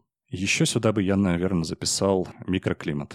То есть я вот как последнюю вишенку на торте — это э, уровень шума и уровень влажности и температуры в комнате. Потому что когда здесь есть дисбаланс, тоже бывает сложно уснуть, когда на улице жарко, сложно бывает заснуть. Когда на улице слишком холодно, аналогично сон может быть недостаточно глубоким. Э, или когда, как в Москве, очень сильно топят батареи и воздух практически, ну, минимально увлажнен, то может могут возникать сложности с дыханием во время сна, и это тоже влияет на его качество. Поэтому хороший увлажнитель, который подходит под ваши запросы, и, возможно, проветривание комнаты перед сном, а также генераторы белого шума или наушники с шумоподавлением комфортные могут подарить новые грани, собственно, в ощущении сна и вообще в сновидениях. Это уже могу сказать на собственном опыте. Ты прошел свой большой путь в изучении того, как сделать более комфортным рабочее место,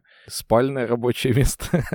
А делишься ли ты своим опытом с ребятами из своей команды? А вот это вот очень хороший вопрос. Мы на встречах один на один периодически обсуждаем этот вопрос. В основном это выглядит как то, что э, когда спрашивают ребята, как у меня дела, я могу начать немножко, ну, в кавычках, ныть о том, что вот как было раньше, как есть сейчас. Ну, дело в том, что все, о чем я рассказывал в текущих моих обстоятельствах, э, регрессировало, и мне приходится, по сути, заново все это обустраивать и решать эти проблемы. И да, мы разговариваем, я делюсь своим опытом, но не навязываю его. Если возникают какие-то вопросы, ребята жалуются на собственное самочувствие, мы аккуратно выходим на эту тему, и я пытаюсь узнать, а что они делали, а пробовали ли они что-то, и как-то аккуратно подтолкнуть в эту сторону.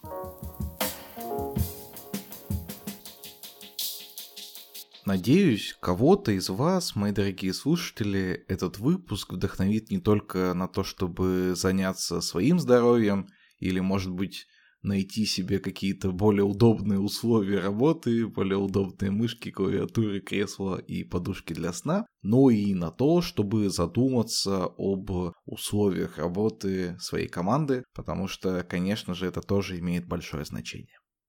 А мы с вами продолжим двигаться от знаний, полученных на собственном опыте, к знаниям, полученным профессиональным путем. И когда мы с Женей обсуждали, кто бы мог стать идеальным героем этого подкаста, мы накидывали, что это человек, который, скорее всего, не чужд IT. Еще у него должно быть медицинское образование. Но совсем круто, если этот человек уже когда-нибудь был в каких-нибудь подкастах и имеет подкастерский опыт. Кажется, наш следующий герой собрал в себе бинго из всех трех пунктов. Я рад представить вам нашего следующего гостя, который поделится с нами, ну, такой теоретической базой по здоровью айтишников.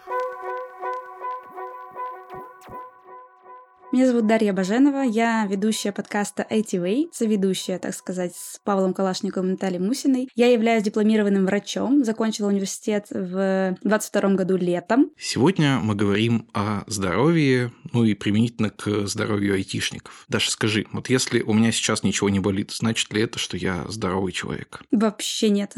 никогда ни разу не думайте, что вы здоровый, но также никогда ни разу не думайте, что вам нужно бежать и проверяться истерически. Это называется паника, паранойя и все остальное. Есть такие термины, как ипохондрия, киберипохондрия, когда люди гуглят все что угодно и находят у себя разные. Допустим, у меня болит голова, я погуглю, и у меня рак мозга оказывается. Вот, так что никогда не гуглите, еще сразу совет. Ну, если не знаете, где гуглить и как гуглить, не гуглите. Если ничего не болит, то обращаться к врачу не следует. Но также не следует думать, что все хорошо и что никогда ничего не наступит, потому что болезнь нас настигает быстро, резко, как правило. Что можно сказать, если ты ничего не чувствуешь сейчас, нужно заниматься профилактикой здоровья для того, чтобы не почувствовать ничего через 10 лет. Нужно ли мне заниматься абсолютно всей профилактикой? Потому что, ну, тут слышишь, здесь полезно это, здесь полезно то. Такое ощущение, что если делать все, что полезно, то больше ничего делать вообще в жизни некогда будет. Не успеешь, точно. Я придерживаюсь такой позиции, что нужно профилактировать то, в чем у тебя могут быть какие-то трудности. Если ты программист, то ты профилактируешь то, с чем сталкиваются программисты в большинстве случаев. Есть у нас взрослые примеры программистов, пожилые примеры программистов. Посмотрев на них, мы можем понять, какой портрет программиста был какое-то время назад, и мы можем понять, над чем нам нужно поработать, чтобы не столкнуться с такими же проблемами в будущем. Программисты, ну и, наверное, вообще айтишники, да, если честно, довольно много, наверное, сейчас профессий. Можно такой некий профиль жизненный построить, то есть это люди, которые много сидят, много смотрят в монитор, много, наверное, по времени просто работают, хотя ну, тут по-разному бывает. Можешь ли ты как-то охарактеризовать, вот какие риски есть у нас, которых нет там у каких-то других профессий. У программистов очень схожие заболевания с офисными работниками в целом, потому что сейчас офисные работники тоже многие на удаленке работают, как и программисты, потому что раньше, когда были программисты в офисах, были болезни этих кондиционеров, как и у офисных сотрудников, собственно. В целом профиль такой, наверное, что это люди с проблемами со спиной, с проблемами со зрением, с проблемами с лишним весом, из-за того, что это гиподинамия, малая подвижность. Если ты никуда особо не ходишь, особенно на удаленке, даже в офис ты не ходишь, то вот такие вот у тебя трудности. А также есть какие-то вот специфичные заболевания, от них, наверное, позже поговорим, которые не у всех, допустим, офисных клерков, но есть у каких-то специальностей других, например, если мы разговариваем про карпальный синдром, туннельный синдром, они есть у маляров, потому что они красят кисточками часто, и такое же возникает, у программистов. Давай тогда начнем со зрения, раз ты его упомянула, и мне тоже кажется, что это такая стереотипная история, история, что программист это обязательно человек в огромных очках. Раньше как-то спасали вот эти специальные экраны и кактусы, которые ставишь рядом. Угу. Что спасает сейчас? На самом деле э, специальные экраны это сейчас не очень актуально, потому что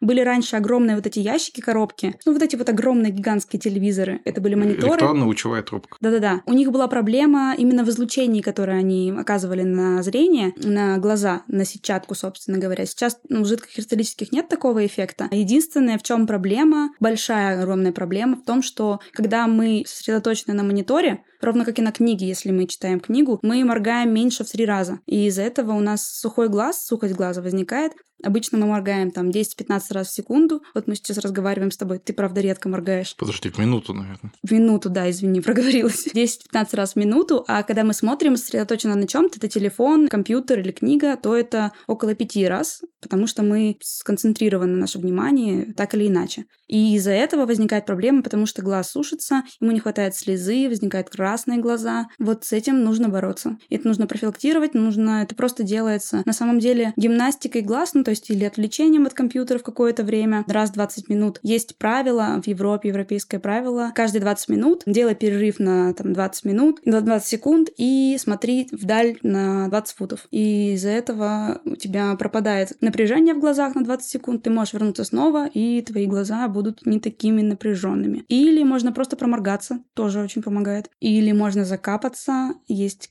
капли с искусственной слезой в аптеках прямо. Им можно капать до 6 раз в день. Они безвредные, они там без каких-то особых компонентов. Они помогают просто не сушить глаз. Есть мнение стереотипное про морковку. Меня вот бабушка, например, часто говорила, ешь морковку, ешь чернику, у тебя будет хорошее зрение. Кажется, что это просто рекламная какая-то история, типа как пей молоко, у тебя будут там хорошие кости, что-то такое. Ну, фермеры моркови не такие маркетологи, чтобы очень много рекламировать. Но да, в целом это такая же штука, потому что очень много нам нужно съесть моркови, килограмма два, чтобы впиталось все то, что нам нужно от нее. Поэтому проще брать витамины с лютеином, лютеиновый комплекс. А натираться морковкой не поможет? М, не проникнет кожура, конечно, через кожу. Окей. Слушай, а есть какие-то специальные очки, типа в дырочку? Вот это работает или это какая-то фигня? Они есть, но на самом деле это не фигня, кому-то это помогает, кому-то просто с этим. Кто-то говорит, что я вообще в это верю, мне с этим круто. Но фактически они не сильно помогают. Их точно нельзя при заболевании заболеваниях. Маркетологи этих очков говорят, что они лечат. Вообще вы покупаете эти очки, и у вас зрение улучшается сразу. Это туфта, так не работает. Нет исследований, которые доказывают, что очки такие в дырку, перфорированные очки помогают улучшать зрение. Но есть, даже если погуглить, видно, есть картинка, например, помнишь эти вот, как зрение проверяют, там ШБМНК, вот эти вот. Лица кого-то там. Да.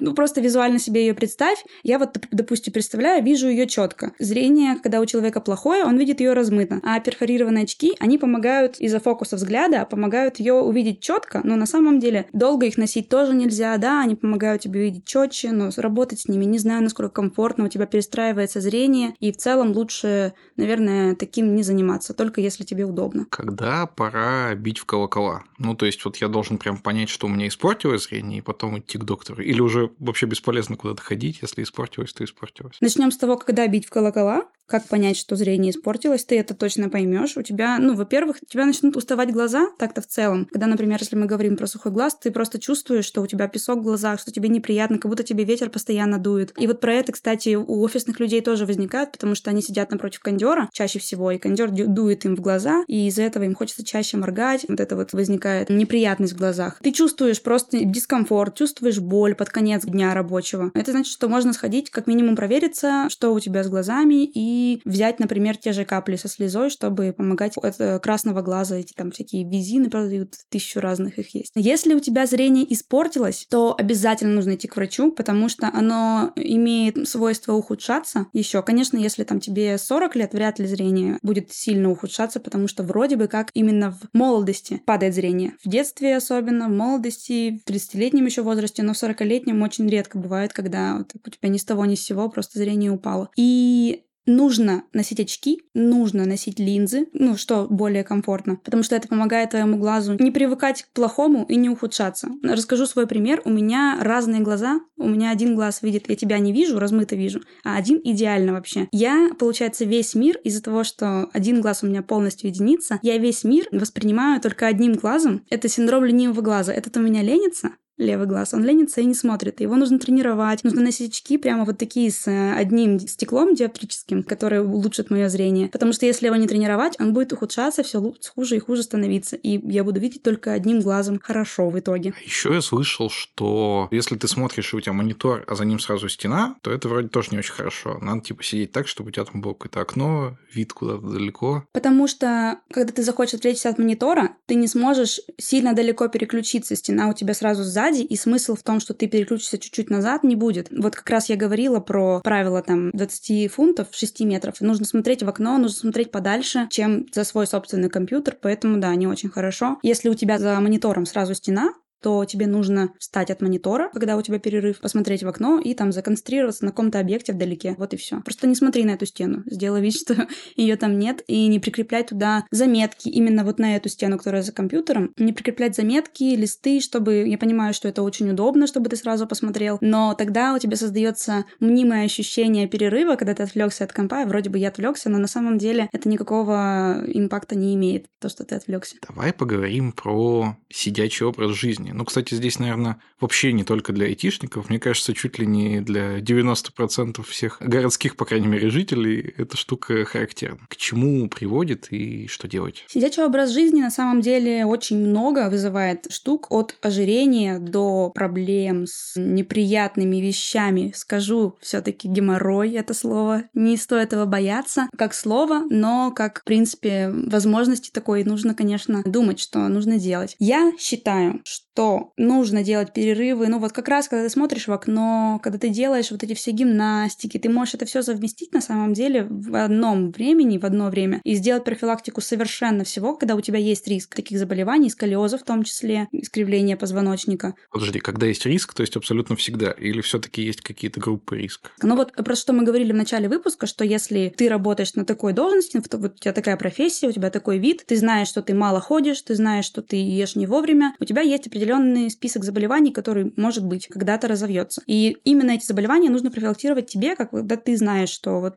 они у тебя есть. И я знаю, что я мало хожу, куда-то выхожу, значит, у меня есть риск потолстеть условно. Значит, мне что нужно сделать? Значит, мне нужно придумать, как я буду там сгонять вес, что я буду ходить в спортзал, например, там три раза в неделю, чтобы не потолстеть, чтобы сгонять там какой-то свой... Это буду правильно питаться, чтобы мне этого не произошло. Если я знаю, что я неправильно сижу, потому что чаще всего мы знаем, что мы неправильно сидим, у нас болит спина, все равно мы просто делаем вид, что да не, нормально, я пока еще поработаю, потом заболит, я выпрямлюсь, все будет нормально. Но на самом деле нет. И тут вот помогают всякие приблуды, приблуды типа эргономичных кресел, помогает работа стоя. Если у тебя есть возможность встать и поработать на условно барной стойке, дома у всяких есть людей, богатых барные стойки.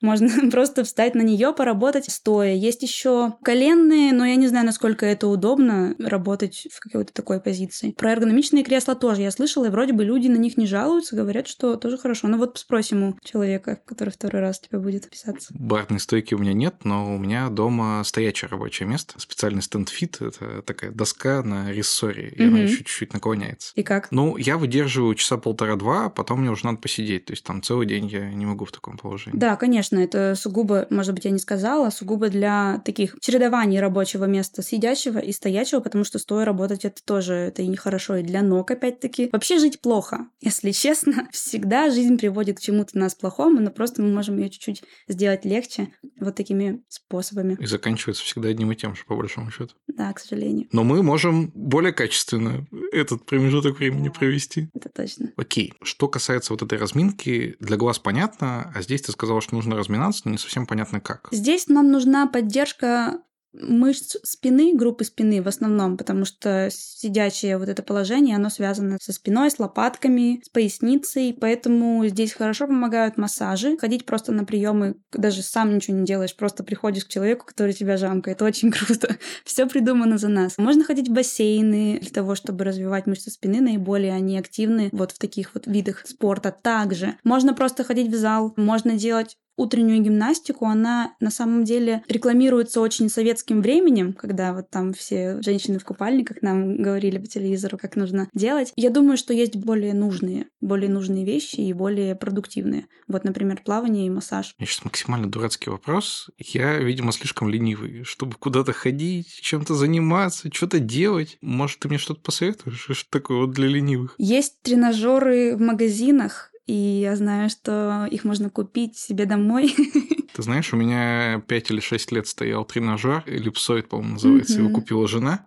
Я вообще ни разу не видел, чтобы кто-то на нем когда-то занимался. Ко мне приходили гости, вставали на этот тренажер, чтобы посмотреть. Все, это было единственное его использование. Но на самом деле я очень долго общаюсь с Пашей Калашниковым и знаю, что, что люди не любят ничего делать абсолютно. Я думаю, если про массажи мы говорим, то есть выезды на на дом за дополнительные услуги. Так как программисты, вы можете себе позволить много чего за свои деньги. Но вообще в целом, конечно, надо. Но ты хорошо делаешь, что ты работаешь, что это хотя бы польза. Еще есть корсеты для спины, для того, чтобы поддерживать свою осанку. Есть там дешевые какие-то за 700 рублей, есть хорошие. Экзоскелет можно сделать себя киборгом. Разные, короче, случаи. О, я еще видел такую штуку, которая никак тебя не поддерживает, просто начинает жужжать, если ты сгорбился. О, да, тоже полезно. Кстати, эти штуки очень полезные, но это все равно нужно, нужно к ним привыкать, потому что если ты ленивый, ты в какой-то момент возьмешь ее и отключишь. Просто вот и все. Там кнопки выключения, по-моему, нет, только снять можно. Ну, снять, положить и все. Если уже что-то болит, куда деваться? Я вот, если честно, даже не понимаю, к какому врачу идти. Куда вообще? Ну, вообще, у нас в России устроена система так, что если у тебя что-то болит, и ты не знаешь, что это и кому идти, то есть терапевт могучий и великий, к которому ты приходишь и говоришь, у меня болит живот, я не знаю, куда мне идти. И, скорее всего, он тебе не скажет лечение, если это платный терапевт. Он тебя отправит, например, к гастроэнтерологу. Блин, терапевт это страшное слово из моего детства. Это какие-то гигантские очереди. Это педиатр в детстве. Не то же самое? Нет, для детей педиатр, для взрослых терапевт. Я не знаю, почему люди, кстати, не знают разницу этих слов. Может быть, потому что мы не заканчивали медицинский. Ну да, если что, это педиатр для детей, терапевт для взрослых. Они как такие навигация. Ты приходишь к ним, и они тебя направляют туда, куда нужно. Иногда ты не знаешь названия врача, потому что есть такие названия, как отоларинголог, и ты их вряд ли выговариваешь даже. Ну, ты-то выговариваешь, потому что ты подкасты ведешь, но другие люди нет. Я не буду пробовать, не опозориться. Но вообще здесь можем обсудить, кому идти, если что-то болит. Ты можешь мне назвать примеры, и я тебе скажу, кому. Ну вот спина, если болит кому. Если болит спина, первоначально можно прийти к неврологу, например, потому что вообще спина болит у всех, даже у здоровых людей. Есть термины всякие жестокие, типа дорсопатия, но на самом деле это все очень просто и легко. У людей у всех болит спина, просто потому что наш организм не приспособен к прямохождению, к сожалению. Нам очень круто, если мы ходим на четвереньках, но наш позвоночник гораздо слабее и не может выдержать все наши мышцы, поэтому он так или иначе будет ему тяжело, он будет болеть. Ну, не он, точнее, а нервы, которые его окружают. Это невролог. Болит голова, можно тоже пойти к неврологу. Если, например, у тебя болят глаза, это офтальмолог. И если у тебя болит Я разве не окулист? окулист и офтальмолог, это то же самое, как отоларинголог и лор. Это для ушей врач. Так, подожди, кто из них для ушей? Лор. А который до этого был?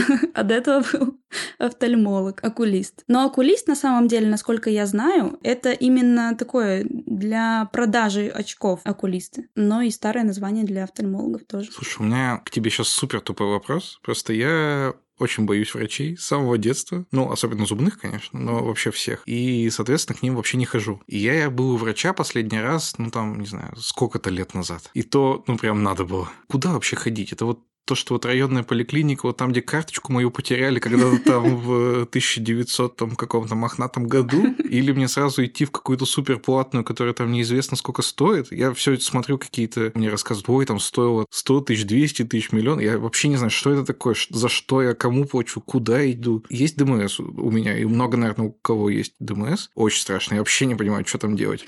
Я прочитал эту бумажку, там очень мелкий шрифт, написано, значит, чего он дает. Ничего я не понял. На самом деле, по поводу ДМСов, по-моему, это вообще нужно обращаться куда-то в твоей компании, чтобы тебе сказали как минимум приложение, где можно заняться врачами. Ну, есть какая-то специальная клиника, которая занимается именно вашим страхованием. Если есть ДМС, я советую начать с похода по ДМС, потому что районные поликлиники, я не скажу, что я прямо посоветую сильно.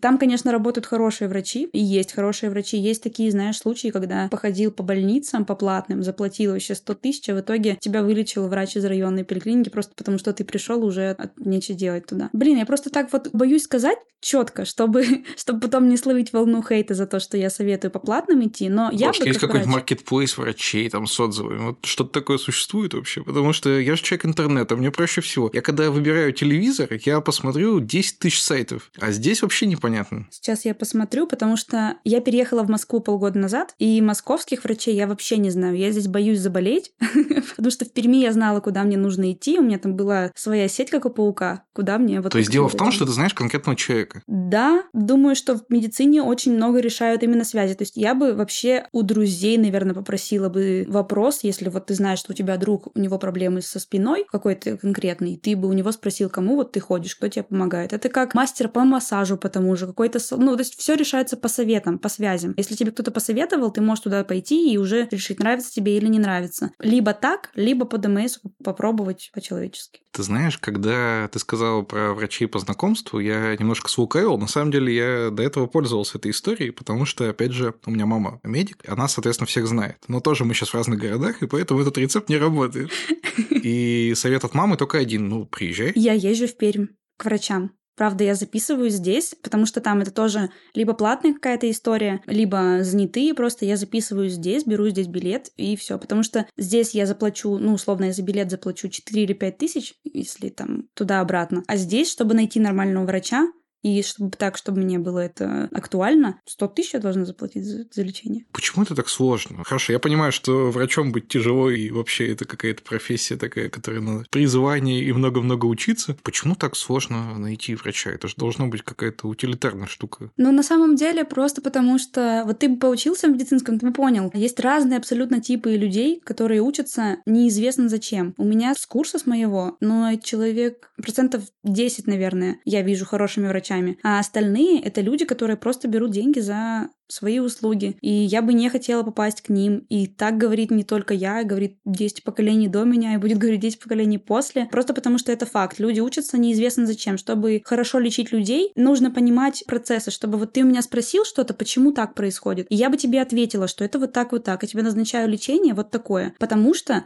это действует на это, это действует на это, и у тебя все в итоге будет вот так. И это механизмы, которые я могу объяснить, и еще 10% с моего там факультета могут объяснить, а остальные нет, потому что они считали, что это не нужно, то, что они списывали, то, что они микронаушник себе вставляли. Лет 5-7 назад было супер тяжело найти сантехника. Я понимаю, что на сантехника выучиться, наверное, гораздо проще, хотя, не знаю, если меня сейчас слушают сантехники, которые готовы про это рассказать, можем пообщаться. Тем не менее, это было супер тяжело. Ну, то есть ты звонишь там в какую-то местную службу, приходишь приходит там какой-то супер пьяный дядя, ничего не делает и уходит. Вот не так давно мне понадобилось, я нашел один из э, сайтов, на которых это легко сделать, их много сейчас. Там куча отзывов, там звездочки, я нашел человека с рейтингом 4,9, он пришел и все сделал идеально. Я не знаю, повезло ли мне, но по отзывам моих знакомых, они тоже примерно так делают, и все классно. Почему с врачами так не работает? На самом деле есть сайт про докторов, там есть все доктора, это российская штука. Там есть практически все доктора, и можно посмотреть оценку доктора, можно прочитать комментарии. Понятно, что это все штука очень субъективная, потому что могут быть комментарии, там, доктор был в плохом настроении, кому-то случайно не так ответил, и кто-то не так воспринял. Ну, с сантехниками же тоже субъективно, но да. как-то на статистике все равно работает. Да, конечно. Вот есть сайт про докторов, можно там смотреть как платных, так и бесплатных врачей. Супер. Это вот тот ответ, который меня устраивает. Вот зайти, посмотреть звездочки, это вообще мне нравится. Осталось выучить, куда мне надо, по какому поводу. Но это я надеюсь, что сегодня я и все наши слушатели узнают. Слушай, мы отвлеклись, потому что с самого начала я хотел идти вот по разным узким местам, но как-то меня зацепила эта история про врачей. Поэтому давай вернемся к слабым местам. Я себе выписал еще одно слабое место – это руки. Вроде как из-за мышки, из-за клавиатуры, разные туннельные синдром, да, вот ты говорила. Может быть, еще какие-то болезни. Вот у меня, если честно, вроде нет проблемы. Я двигаю мышку, мышкой, двигаю клавиатуру. Я сейчас больше трекпадом пользуюсь, и как-то вроде все неплохо. А может быть, уже плохо, может, я просто не знаю. Нет, на самом деле ты его почувствовал, потому что туннельный синдром, вот про который все так говорят активно, он очень больной. У меня он был, когда я красила стены, случился просто, ну, больно тебе руку, она болит у тебя в любом состоянии. Будь ты ее, ты сжимаешь мышку, будь ты там ее ковыряешь, туда-сюда делаешь, на самом деле она болит всегда,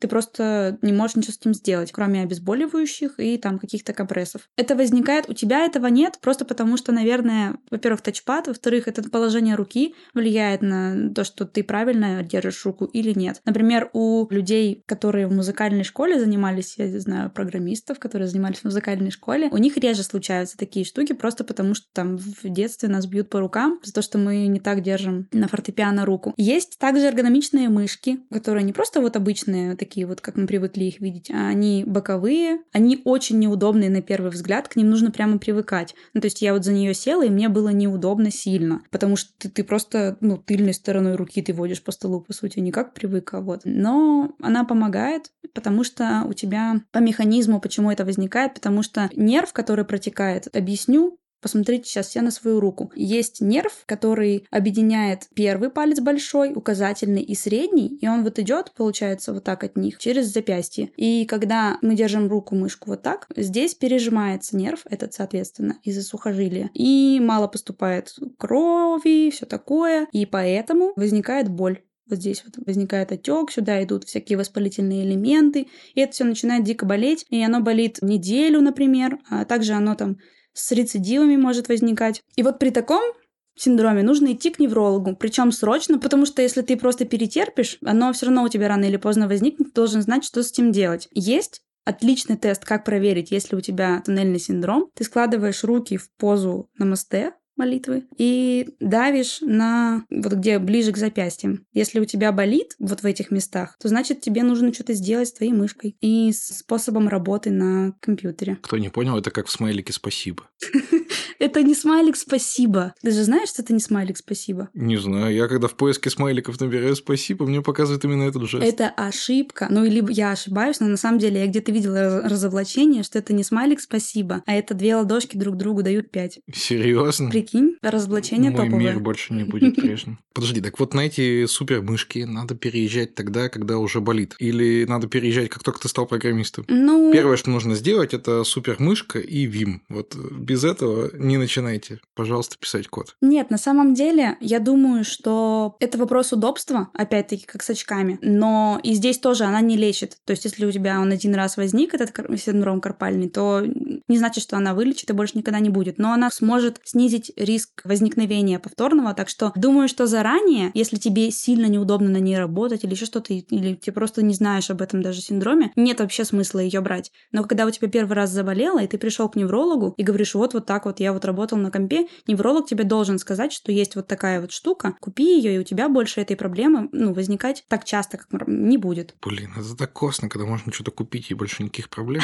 Вот обожаю такие решения. Это мне очень нравится. И еще ты рассказывал, что есть какие-то особенности, связанные с э, питанием, с тем, что мы едим. А-. А, что программисты едят не так, как все остальные? Дело не в том, что они едят, а как они едят. Я знаю, что когда вы увлечены очень сильно работой, вы можете просто забыть про то, что нужно поесть, потому что, ну, я вот сейчас, я сейчас это делаю, и поем, потому что я сейчас отвлекусь, я забуду, где я был, я забуду, что я хотел сделать, и все. Но на самом деле потом может возникнуть еще какая-то штука, потом нужно провести тест, еще что-то, много-много разных штук, и время еды откладывается не на 20 минут, а там на 4 часа условно. И из-за этого вы можете есть два раза в день. А это не очень хорошо, потому что еда должна быть в желудке для того, чтобы он просто работал своевременно, для того, чтобы он там не просил кушать, все вот эти вот... Слушай, а у меня вот наоборот есть коллеги, которые, например, все время что-то хомячат. Ну, то есть он сидит, одной рукой он что-то печатает, другой рукой у него бутерброд. Вот это как бы норм? Ну, нет, тоже. Ну, если он не занимается спортом и не делает ничего со своим... Он, насколько он объемный. Я думаю, что с такими перекусами человек... Знаешь, я ему дьявольски завидую, потому что я толще его раза в два.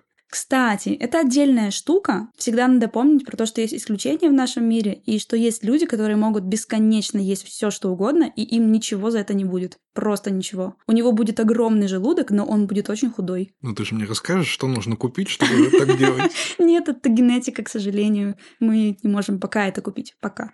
Пока ученые не научились редактировать геном, а они научились это делать, но пока не могут это внести в мир. Блин, дорогие ученые, если вы нас слушаете, то научитесь, пожалуйста. Ну, ё сколько можно уже? Хотя бы, чтобы мы были худыми. Есть ли еще какие-то особенности? Вот мы перечислили, значит, глаза, спину, руки и особенности питания. Есть ли еще что-то, что отличает программистов, ну или, может, в принципе, людей, которые там целый день сидят за компьютером, от всех остальных? Про сидячий образ жизни мы говорили про геморрой. Я задену, что здесь может помочь как стоячие рабочие места, то есть вставать периодически, чтобы кровообращение не нарушалось, в общем, так и из еды есть рекомендации, есть эти пищевые волокна, которые есть вроде бы в отрубях, в морской капусте есть. Она, кстати, очень вкусная бывает в магазинах типа Ашана. Дешманская вот эта капуста, маленькая, она вкусная. Это поможет нормально проходить там всему по желудочно-кишечному тракту и чтобы не возникало, в общем, проблем вот этих, которые могут возникнуть. Еще есть варикозная болезнь ног. Все видели рекламу Леотона, есть реклама Леотона на телеке, она там крутится уже лет пять, мне кажется, где женщина поднимается на каблуках по ступенькам, и потом она с очень недовольным лицом, она все гладит ноги, потому что, ой, у меня устал на самом деле. Это не только из-за каблуков. Э, варикоз возникает вообще пропорционально, по-моему, одинаковом количестве, как у мужчин, так и женщин. Сейчас, в наше время уже. Это возникает из-за сидячей работы также, потому что застаивается кровь, потому что пережимаются какие-то мышцы, которые не дают питаться нашим сосудам. Вот неправильное питание сосудов ведет к тому, что возникают звездочки на ногах, сосуд становится менее эластичным, не выполняет свою прямую функцию, короче, и из-за этого э, у нас болят ноги, из-за этого у женщин возникают некрасивые для них вещи, это звездочки синие вот эти вот на ногах, а для женщин ноги очень важны. У мужчин хотя бы волосами можно это скрыть, у некоторых. Некоторых нельзя, конечно.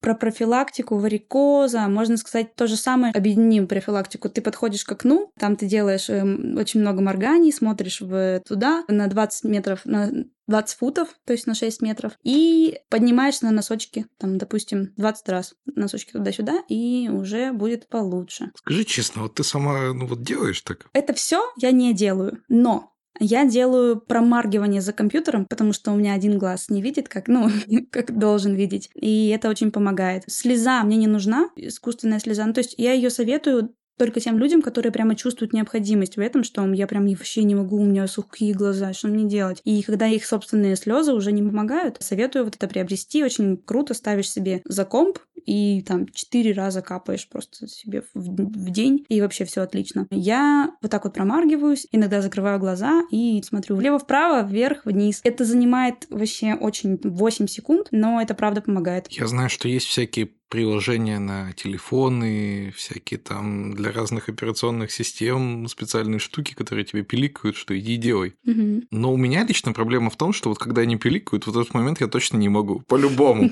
Или созвон какой-нибудь, или я вот прям вот сейчас вот пишу это слово и не могу остановиться его писать. Может быть, у тебя есть какие-то другие лайфхаки, вот кроме как э, таких будильников, которые раз в 20 минут мне напоминают, что нужно это делать. Я просто думаю, что тебе нужно захотеть. Это такая история, как сознание знаниями. И я честно думаю, что человека не заставить, если он не хочет. Как и с психологом условно. Человек, который не хочет идти к нему, не получит от терапии пользы. Это же как бы известный факт, что ты должен сам захотеть обратиться. Ты должен сам хотеть получать знания, потому что если в тебя их впихивают, то ты как бы ничего не запомнишь, ты будешь просто негодовать и это злиться. Но когда ты сам хочешь, когда вот у тебя, например, вот типичный случай, там у женщины спина, она прямо не смогла ходить, у нее заболела спина настолько сильно, что она лежала неделю дома, и ей кололи уколы. И она больше этого в жизни никогда не захотела, потому что она почувствовала себя старой. В этот момент она поняла, что у меня болит спина, значит, я старая, а это не круто вообще для женщины осознавать, что она стареет. И она начала заниматься, она делает гимнастику по утрам, вот как прямо как по учебникам.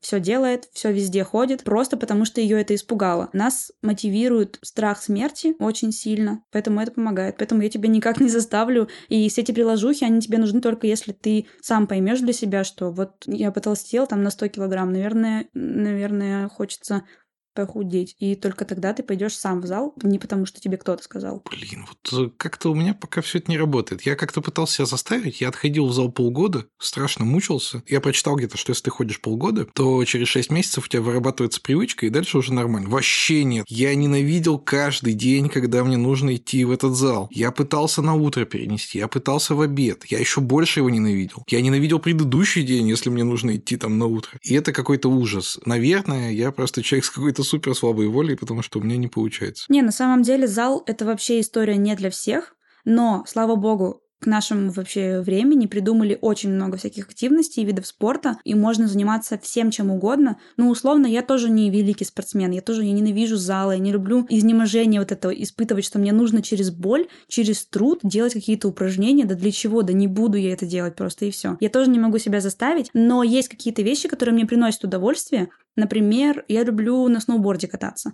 Очень люблю, и мне нравится. Это вид спорта, и в нем очень много ну, мышц прокачивается, когда ты это же все, все тело болит абсолютно. Проблема со сноубордом, что это очень ограничено по сезону. Ну, типа, вот у тебя есть там три месяца, и все. Ну, смотря где ты, в Перми, наверное, полегче с этим. Да. Кто живет там, не знаю, в Сочи или в Таиланде, или откуда вы нас слушаете, может, у вас еще хуже. Но, тем не менее, это все равно какая-то ограниченная история. Да, конечно, я просто пример привела, но есть различные разные истории, и не только сноуборды, йога, например, мне тоже очень нравится. Это совершенно полярное, как на мой взгляд, от спорта. Если, ну, есть, конечно, кардио-йога, где ты то же самое делаешь, что в зале, только без тренажеров просто сам себя тоже насилуешь.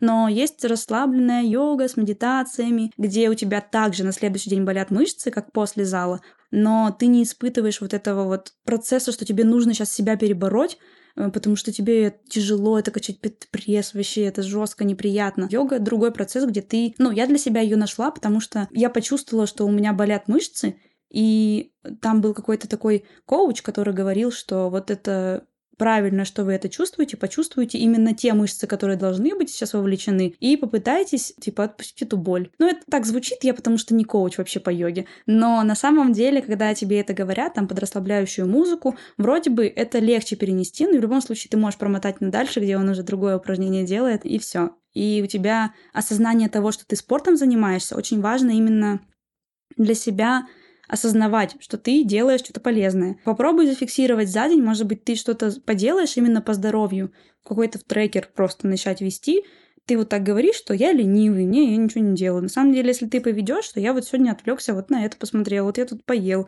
вот я тут вот вообще полезное сделал, там ноги поразминал, то ты увидишь, что ты много чего сделал на самом деле, просто это мини-штучки, которые мы не замечаем. Скажи, вот уже три года большинство людей работают там на удаленке или на гибриде, а отличается чем-то вот этот профиль того, что нужно делать со здоровьем относительно того, что ты ходишь в офис и того, что ты сидишь дома? Вообще нет. То же самое, но единственное, Единственное, ты просто выходишь куда-то, но ты точно так же можешь вечером выходить в магазин. Ну, то есть в метро, например, когда ты выходишь, у меня вот у друга работа возле метро и живет он возле метро. То есть он ходит в офис, но как он ходит? Он выходит из дома, тут же спускается в метро, поднимается, выходит на работу сразу же и также возвращается. То есть смысла особо вот именно в этом. И в передвижении нет, особо нагрузки на, там, на это нет. И мы не можем сетовать на то, что если бы ты пешком до работы ходил, тогда другое дело. И это тоже совет из такого, что если вы живете в приятном месте, где у вас там не трасса до работы, а там, если вы в Финляндии и у вас прекрасный снег до офиса,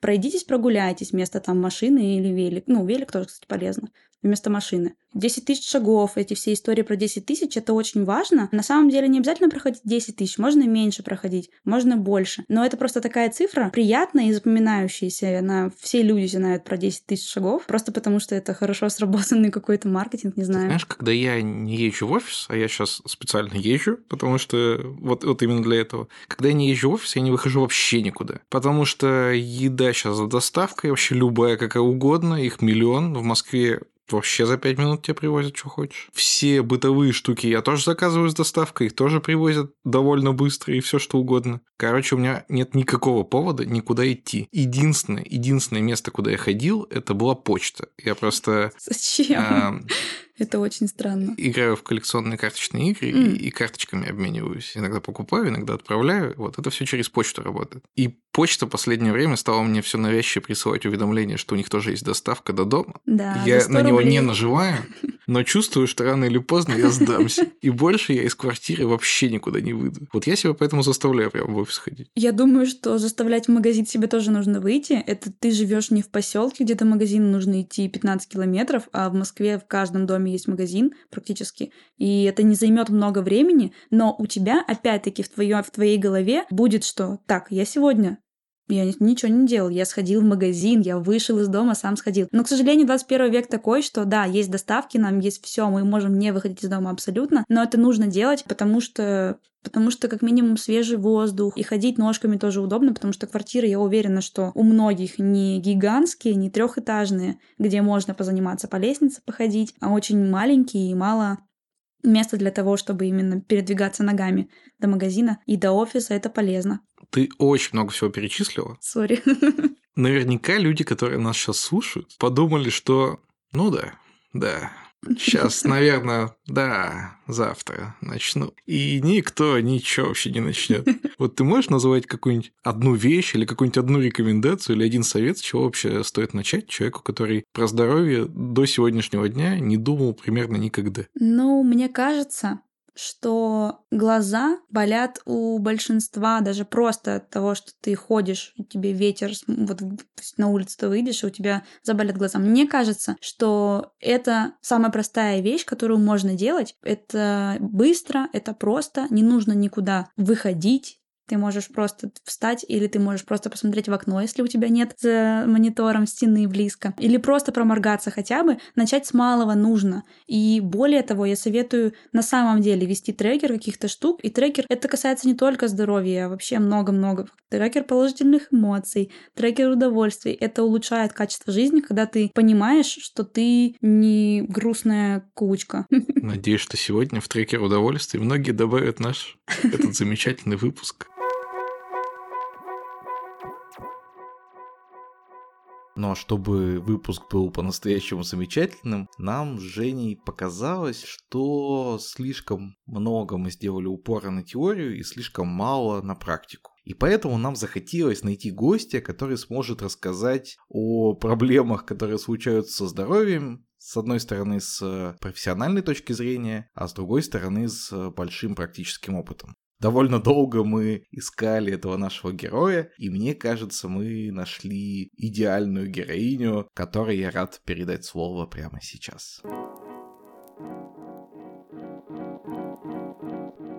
Всем привет! Меня зовут Оксана Городовская. Я врач-невролог с десятилетним стажем. Первую часть своей практики я работала в нейрореанимации, имею большой опыт э, работы с тяжелыми пациентами. В настоящий момент я работаю неврологом общего неврологического отделения и имею широкую практику в работе с пациентами неврологии. Сегодня мы говорим про здоровье айтишников и про такие регулярные процедуры и профилактику мы уже поговорили, а с тобой, кажется, мы уйдем больше вглубь уже в такие какие-то случаи патологические. Не знаю, правильно ли я использую это слово. Расскажи, пожалуйста, как, на твой взгляд, что больше всего угрожает с точки зрения угрозы именно здоровью айтишникам? То есть, э, может быть, это что-то связанное с их образом жизни или с тем, кто больше всего является айтишниками? То есть это там, молодые люди, как мне кажется, примерно от 20 до 30, это большая часть тех, кто сейчас, ну, так или иначе, пишет код или работает в IT-компании в какой-то другой роли. Да, вот с возрастным диапазоном вообще полный просто попадание в цель. Вот действительно, IT, те пациенты, которые попадали мне именно вот занимающиеся этой отраслью, возраст от 20 до 30 лет. И первая проблема, с которой они обращаются ко мне, как э, к неврологу, это проблема с шейным отделом позвоночника, боли в шее и вытекающие оттуда проблемы другого характера. Головокружение, например, подъем артериального давления. Допустим, кто-то из наших слушателей испытывает что-то, ну, может быть, вот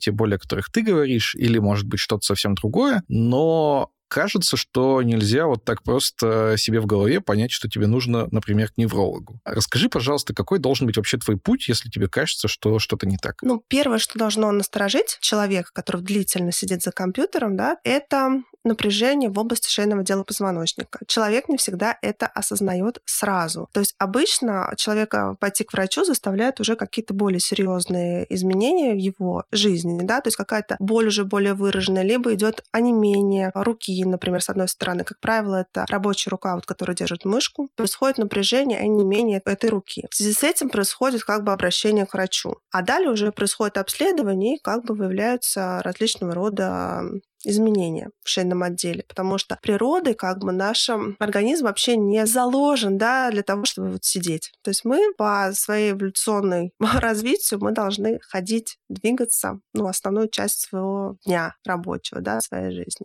Если ты уже почувствовал какой-то дискомфорт, то поздно принимать какие-то меры самостоятельно. Может быть, начать срочно там гулять во время обеда или уже пора идти к врачу? Если есть такие симптомы, как онемение, вот вот здесь надо обязательно обратиться к врачу. Это стопроцентное показание. Потому что если происходит онемение, то происходит уже защемление какого-то нервного корешка на каком-то уровне. Да? То здесь речь идет уже, возможно, о наличии какой-то грыжи на шейном уровне. И здесь ситуация достаточно серьезная, потому что шейный отдел позвоночника, он находится в самом верху, да, и все функции организма, которые находятся ниже шейного отдела, они все управляются именно шейным отделом. Поэтому вот эти первые звоночки, их игнорировать ни в коем случае нельзя, и лучше обратиться, лучше, чтобы посмотрел специалист, посмотрел, есть ли очаговая какая-то симптоматика, которая требует уже до обследования. Что нужно делать, чтобы такого с тобой не произошло? Во-первых, это регулярная физическая нагрузка. И когда я пациентам про нее говорю, первое, что, как правило, отвечает мне пациент, ну да, я вот головой верчу там в одну сторону, в другую периодически это, конечно, никак не относится ни к какой гимнастике, потому что кручение шеи — это вообще, в принципе, по факту бесполезное какое-то занятие, особенно если есть нестабильность шейного отдела. Все эти кручения, они приводят, наоборот, к усилению всех симптомов. Здесь смысл немножечко в другом. Здесь смысл в том, чтобы укреплять шейный отдел позвоночника, то есть выполняются специализированные упражнения. И первое, что вот когда пациент обращается ко мне, что я рекомендую, и, в принципе, всем это показано, это йога. Вот в йоге ну, в таких форматах ее без каких-то там сверхнагрузок, да, потому что пациенты почему-то сразу представляют, что они там сидят и парят в позе лотоса, да, то есть это немножечко другое. А в йоге, как правило, воздействуют все группы мышц, которые необходимы, особенно глубокие группы мышц, которые в обычной, привычной нашей жизни мы не используем. То есть они дают возможность укрепить мышечный корсет и дают позвоночки, а, чтобы они стояли на месте, да, чтобы они никуда не двигались в ненужных нам направлениях, чтобы не было никаких защемлений. То есть это первое, что необходимо делать. Ну и лечебная физкультура, чтобы она тоже была под каким-то контролем. То есть должен быть либо тренер, либо это где-то лечебном учреждении, должен быть контроль над тем, как пациент выполняет эти упражнения. То есть получается, что в любом случае тебе нужен какой-то профессионал. Если еще не доктор, то уже хотя бы тренер. Лучше, да. Особенно то, что касается вопросов шеи. Можно, конечно, использовать ролики на YouTube, которым вы доверяете, да, но таких мало. Лучше, чтобы это, опять-таки, доктор какой-то рекомендовал. Я, например, вот тоже у меня есть э, подборка, например, и, ну, те пациенты, которые хорошо владеют интернетом, они используют. То есть я кидаю им ссылочки, они уже, ну, знают, какие можно использовать, потому что много очень противоречащей информации есть. То есть мы используем уже доказанные методы, да, те, которые принимаются официальной медициной. Слушай, а вот э, мне, я думаю, многим нашим слушателям мама с детства говорила, сиди прямо, сиди не так, значит, выпрямляй спину. Насколько это то, что влияет потом вот на проблемы с шеей? Ну, здесь тоже как бы такая палка двух концах, потому что, в принципе, сидеть прямо неплохо, но тоже постоянное сидение прямо, да, оно тоже ни к чему хорошему не приводит, потому что наш позвоночник, он имеет изгибы. И эти изгибы, они в физиологии заложены. Такая тоже выправка, она ну, не совсем тоже хороша. Вот у меня были пациенты, которые вот такую строевую какую-то подготовку проходили. Они были, ну, там, вот в этих военных училищах. И у них тоже потом были проблемы с шейным отделом. То есть это как бы, ну, не совсем тоже верно. Ну, то есть э, без э, все-таки комплексов вот этих упражнений проблем с шеей никак не избежать. Я почему спрашиваю? Потому что я, как, наверное, кто-то из наших слушателей, конечно же, очень, в кавычках, люблю любую зарядку, поэтому, ну, для меня это прям проблема заставить себя чем-то заниматься, тем более, что я вот догадываюсь, что мы с тобой дальше будем разговаривать, и окажется, что для шеи нужны одни упражнения, для там э, других частей нужны другие упражнения, третьи и так далее. В принципе, да. И вот эта мотивация, мотивационная мотивационная часть выполнения упражнений, она здесь получается ключевая, потому что когда у пациента такие минимальные какие-то изменения, да, мотивация, ну вот он раз, например, сделал упражнение, ага, стало получше, и все. то есть вот этот коврик там, например, уже где-то пылится, пока не будет следующего обострения. А те пациенты, которые уже прошли путь таких более серьезных каких-то патологий, да, например, операцию уже перенесли на шейном отделе, у них мотивация достаточно выше, и они уже занимаются с более таким вот как бы усердием. То есть тут вопрос, конечно, мотивации мотивации, насколько человек замотивирован себя поддерживать и понимать, что если мы за своим организмом не ухаживаем, да, то он отплатит нам чем-то нехорошим в итоге. Как понять, что именно ты находишься в этой группе риска или вообще все находятся? Ну вот пациенты те, которые, да, вот мы назвали эту группу, пациентов, которые работают за компьютером, то есть это вся группа риска. Из последнего случая такого тоже интересного пациентка сферы IT, она пришла ко мне с уже выраженными онемением в правой руке, плюс у нее уже перестали работать мизинчик и э, безымянный палец. То есть тут уже как бы вопрос стоит о профессиональной пригодности, то есть ей было очень трудно уже нажимать и на клавиатуру, поэтому мотивационный вот этот момент, он у нее был просто колоссальным. Она уже просто вот ходила за мной, каждые пять минут спрашивала, Оксана Александровна, а что вот я могу, а что еще могу, а что еще могу? И вот максимально те методы, которые физического воздействия, я ей сразу сказала, да, волшебные таблетки вот в этих моментах их просто нет. Если нет физической хорошей подготовки и упражнений, то сложно с этим справиться. Но вот буквально в течение двух недель она начала на ежедневной основе. Это как по часам пить таблетки. То есть для вас упражнение ЛФК, лечебной физкультуры, это то же самое, как вот этот прием препаратов важный, строгий. Вот в течение двух недель она это все сделала, и у нее прекрасно восстановилось движение, чувствительность восстановилась, то есть она вернулась к своей привычной бытовой деятельности. Она пришла, просто у нее такая эйфория была, очень здорово, хотя изменения на МРТ были колоссальные, и какие-то моменты даже уже было показания для оперативного лечения, то есть там выраженные были изменения. Но вот этим физическим воздействием она смогла вернуть свою работоспособность. То есть это прям было очень-очень здорово. Я ее прям вот последний, она такой живой пример, поэтому я ее ставлю вот тем пациентам, у которых уровень мотивации такой достаточно низкий. Ну вот ты говоришь, что в группу риска нас э, помещает постоянное сидение за компьютером, а можно ли каким-то образом все-таки в этом плане риск уменьшить? Может быть, работать стоя или как-то поднять монитор? Нет, здесь именно а, вот эта привычная поза, потому что каждый человек, он все равно ну, привыкает как-то ну, максимально, чтобы было удобно, ну как вот ему кажется, да, а по факту как он привык, вот то есть, то есть как он привыкает сидеть, как держать мышку, как у него стоят ноги, то есть он привыкает и чувствует он себя достаточно хорошо, но происходит перенапряжение одной группы мышц, а другая группа мышц там перестает, тонус становится низкий, то есть она становится плохо, плохо работает. Поэтому происходит небольшой такой вот перекос, потому что всегда вот проблема шеи. С одной стороны мышцы сильно напряжены, а с другой стороны не напряжены. Поэтому происходит вот этот диссонанс. Баланс должен быть в том, что симметрично мышцы должны находиться в одном и том же тонусе. То есть тут вопрос привычного рабочего места, да, то есть как человек привыкает. И не всегда это правильно. То есть тут надо следить за тем, как, ну, нет ли вот этих вот симптомов, да, и перерывы делать. То есть желательно хотя бы раз в полтора, в час вставать, разминаться, то есть вот не давать вот этой вот привычной позе. Но, как правило, это бывает очень сложно, особенно если какой-то очень увлекательный проект, либо какой-то дедлайн, да, очень сложно оторваться от проекта, поэтому, как правило, забывают люди о том, что нужно как-то немножко делать перерыв. Либо как вариант ставить какой-то будильничек, либо что-то такое, напоминать, что вот надо поменять вот эту позу и расслабить мышцы. Я знаю, что у тебя муж айтишник, через которого мы и познакомились. Э, ну, Расскажи, ты делаешь что-нибудь, чтобы отвлечь его от важного проекта?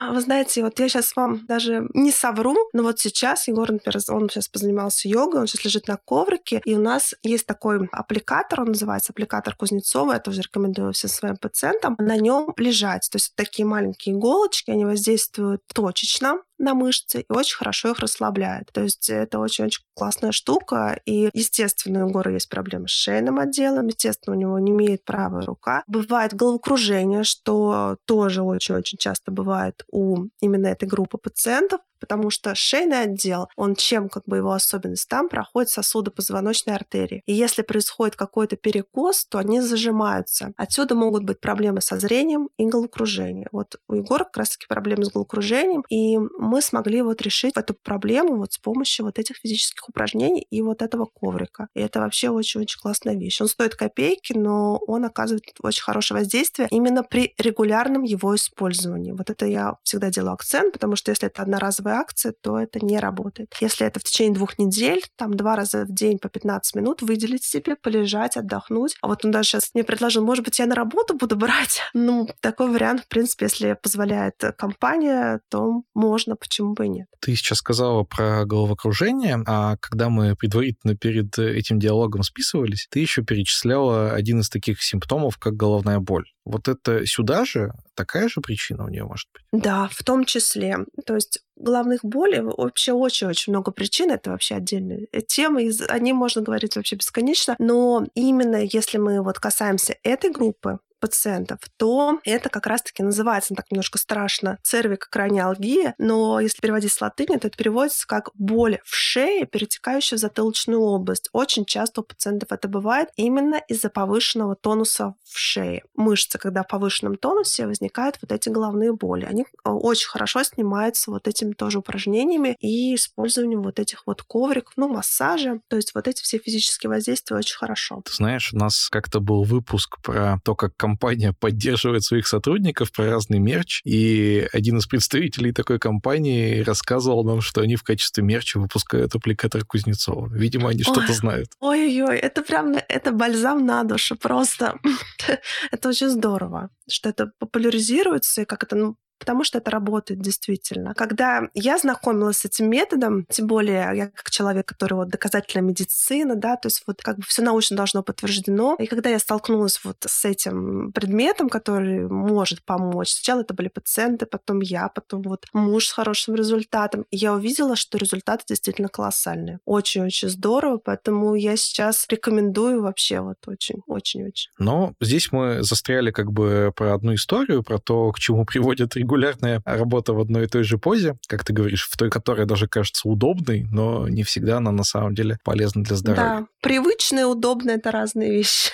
А какие еще риски есть э, для наших слушателей? Ну вот еще хочу отметить, что опять-таки, если мы вот эту шею и проблемы с шеей как бы немножечко вот расширим, то очень часто группа пациентов, которые имеют проблемы с шеей, имеет проблемы с повышением артериального давления, которые зачастую они узнают уже на приеме невролога. Вот очень часто так было, когда пациент вроде бы обращался, болит шея, там рука, а на осмотре мы находим у него повышенное артериальное давление. То есть для человека это становится каким-то сюрпризом, неожиданным, но зачастую это бывает очень часто. Почему? Потому что шейный отдел позвоночника — это очень рефлексогенная зона, которая как раз-таки отвечает за регуляцию артериального давления. Поэтому вот на этом я бы тоже сделала большой акцент, потому что тема повышения артериального давления, она достаточно серьезная и требует внимательного к ней отношения. Так давление — это, по-моему, что-то про наших бабушек и дедушек, которые тонометр, значит, покупают и каждый день меряют. Ну, да, вот если в таком бытовом формате воспринимать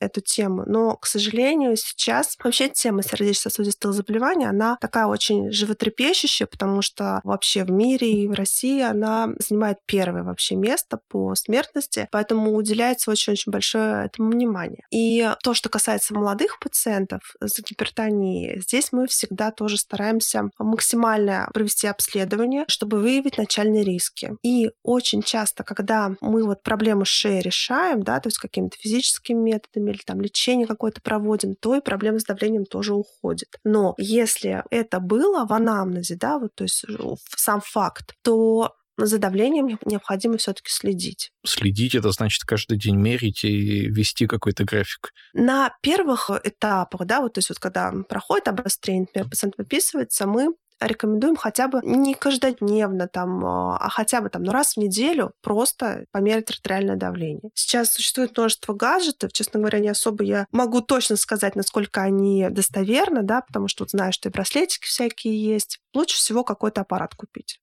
такой. Ну, либо позаимствовать, опять-таки, у бабушки там, либо у мамы и померить, и все-таки посмотреть. Если показатели 140 на 90 или выше, то Тут стоит задуматься и провести уже какое-то, да, обследование. Например, выполнить суточный мониторинг артериального давления. Угу. Слушай, ну я все-таки хочу от тебя каких-то мер без врачебного вмешательства. А можно что-то сделать для того, чтобы, ну, такой проблемы не случилось? 7 бед, один ответ — это физические упражнения. И физические упражнения вот именно на укрепление мышц, да, то есть вот, как я ранее сказала, что когда проблемы с шейным отделом, они вот уходят, либо берутся под контроль пациента, то эта проблема с артериальным давлением уходит, как правило. То есть вот до назначения каких-то препаратов дело не доходит. И люди себя начинают хорошо чувствовать, потому что тема головных болей, она тоже связана в том числе и с а, повышением артериального давления. Если это затылок, шея и затылок, тут два варианта, да, то есть проблема либо шеи, либо уже обусловленная ей повышение повышение артериального давления. Вот. То есть физические упражнения это обязательно. Ты говорил о том, что головных болей очень много всяких разных видов. А скажи, вообще нормально, когда у тебя болит голова? Или это свидетельствует о том, что вот у тебя уже какая-то прям болезнь, какая-то проблема? Вообще тема головной боли, да, она знакома каждому человеку, но есть такие в медицине красные флаги, мы их так называем. То есть это те симптомы, которые может заметить сам пациент, и ну, сделать вывод, что да, вот, вот эта головная боль, это что-то со мной не так происходит. Зачастую это сделать сложно, но если есть определенный навык вот самоанализа, да, или где-то вот, например, вот в этом подкасте сейчас кто-то это услышит и подумает, да, головная боль вот у меня вот такого характера, поэтому нужно, да, обследоваться. То есть если головная боль чаще трех раз в неделю, либо чаще десяти раз в месяц, ну, то есть практически там, да, каждые два дня, и необходим прием анальгетика, вот это важный момент. То есть на каждую головную боль она самостоятельно не проходит, и нужен прием анальгетика. Головная боль имеет постоянный характер, то есть она ну, там, в одном и том же месте условно локализуется, с одной стороны. Сопровождается тошнотой, рвотой. То есть если во время головной боли приходится полностью выпадать из какой-то своей жизни, да, то есть приходится уходить с работы, либо ну, а, там, отказываться от каких-то встреч или чего-то, вот такая головная боль она должна насторожить. Ой, очень страшно стало. Слушай, а ты вот э, перечисляешь некоторые симптомы, и до этого, когда мы с тобой про шею говорили, а мне очень хочется, чтобы мы с тобой сделали некоторый дисклеймер. А как вообще не заняться вот таким самолечением или гуглением всех симптомов? Как понять, что это симптом, а не то, что ты сам себе придумал? Ну, здесь, наверное, лучше всего к специалисту сходить. Ну, либо хотя бы какую-то телек, э, медицинскую консультацию взять. Если что-то настораживает, по здоровью. Лучше, чтобы это был взгляд со стороны, потому что пациенту самому очень сложно вообще себя диагностировать, и это вообще неправильно, заниматься самодиагностикой, потому что это очень дестабилизирует. Например, две крайности пациентов, которые очень сильно себя диагностируют и загоняют, и там они придумывают себе кучу заболеваний, им очень тяжело живется. А есть такая группа пациентов, которые, в принципе, вообще как-то не особо задумываются о собственном здоровье, и когда ты их уже активно расспрашиваешь, они уже как бы да, и вот это есть, и вот это есть. То есть у них происходит какое-то осознание, что что-то с ними не так. Поэтому, ну, в любом случае, если что-то настораживает, да, что-то есть, лучше обратиться к специалисту и вместе с ним выяснить, насколько это серьезно или насколько это пока не требует никаких дополнительных обследований. Мне бы хотелось, как э, с неврологом, поговорить с тобой еще про сон. Угу. Я знаю, что это тоже такая довольно сложная тема, а еще я знаю, что у многих айтишников э, такое снисходительное отношение ко сну, ну, типа, спят только угу. слабаки, угу. или такое отношение, что там в будни я могу поспать, не знаю, по 2-3 часа, а все выходные отсыпаться. Расскажи, пожалуйста, как правильно спать, и чем чревато, если ты делаешь это неправильно. Сон — это вообще моя очень любимая тема, потому что еще у меня есть одна такая компетенция, как я специалист по коррекции поведенческих нарушений сна у детей, но в том числе и у взрослых. Вот сейчас уже как невролог я и в этом специализируюсь, поэтому тема сна — это вообще очень-очень важная тема. И первое, наверное, что я спрашиваю пациента, когда мы с ним знакомимся, я собираю анамнез, как вы спите. Это колоссальный вообще момент. Многие вообще на это не обращают внимания и считают, что там там трех или четырехчасовой сон это вообще для них норма. Вот. Поэтому весь вот этот вот айсберг проблем, которые у них и симптомы, которые у них есть, они очень часто кроются банально в недосыпе. Это бывает крайне-крайне-крайне часто, поэтому особенно вот эта наша любимая группа, да, которую мы обозначили, это люди, которые занимаются интеллектуальным трудом. Для них сон — это их все. Это база, основа, потому что мозг отдыхает только во сне. Вообще взрослому человеку, независимо от возраста, ну, будем считать, что это 18+, нужен 7-8 часовой сон в сутки. Все, конечно, сугубо индивидуально, но как бы вот такой вот критерий по а, его количеству. То есть это очень-очень важно. Плюс еще важен не только его количество общее, да, но и его расположение в нашем суточном ритме, то есть когда происходит этот сон. Я слышал, что есть всякие методики спать ночью 4 часа, а потом днем еще 4 часа. Ты про это сейчас говоришь? Вот, к сожалению, все эти методики, вот в последних исследованиях, которые я читала и смотрела, они не, не нашли свое какое-то подтверждение. Вообще много очень, правда, да.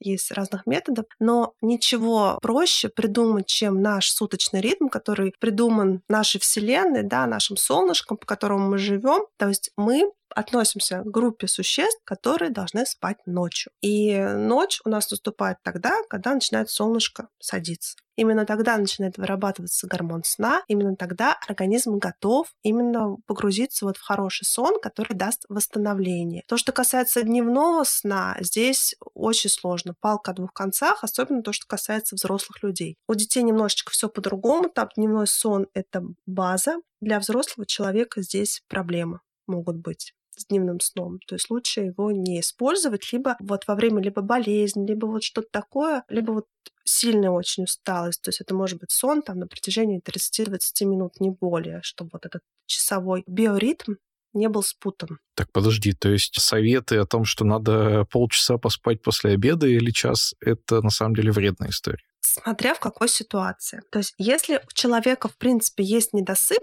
ночного сна, да, допустим, спит 6 часов. Вот так получилось, например, его там разбудили, либо ему нужно рано было вставать, там, на самолет или куда-то, то дневной сон здесь может иметь место. Но если человек поспал там 7-8 часов, то дневной сон может негативно повлиять на последующий ночной сон. То есть будет уже недостаток выработки гормона сна, и поэтому последующий сон будет короче, либо его качество будет хуже. То есть тут нужно как бы индивидуально вот по своему ритму, по своему режиму дня смотреть человеку. Люди, которые спят э, по 10 часов и говорят, что меньше им некомфортно. Это какая-то патология или это нормально? Здесь, скорее всего, идет речь о людях, которые ложатся очень поздно спать. Почему возникает такая проблема? Потому что наш сон ночной на всем его протяжении, 8-часовом, он не одинаков по своей структуре а, и по своей значимости для организма. Поэтому, опять-таки, упомяну, да, вот наше любимое солнышко. То есть мы ориентируемся по нему. Вот солнышко зашло, мы должны по факту спать. То есть сон должен начинаться у нас, ну, это 10-11 часов вечера. То есть для взрослого человека это 11 часов, это вот край. То есть человек уже должен в этот момент спать, чтобы получить максимально глубокого сна до часа, до двух часов ночи. То есть вот эти три часа — это самое золотое время, когда организм может восстановиться максимально и хорошо. А далее да, если человек, в принципе, привык засыпать, например, в час ночи, то он вообще не получает глубокого сна, поэтому он как бы компенсирует количеством. Но что касается сна, качество в количество здесь не переходит, к сожалению.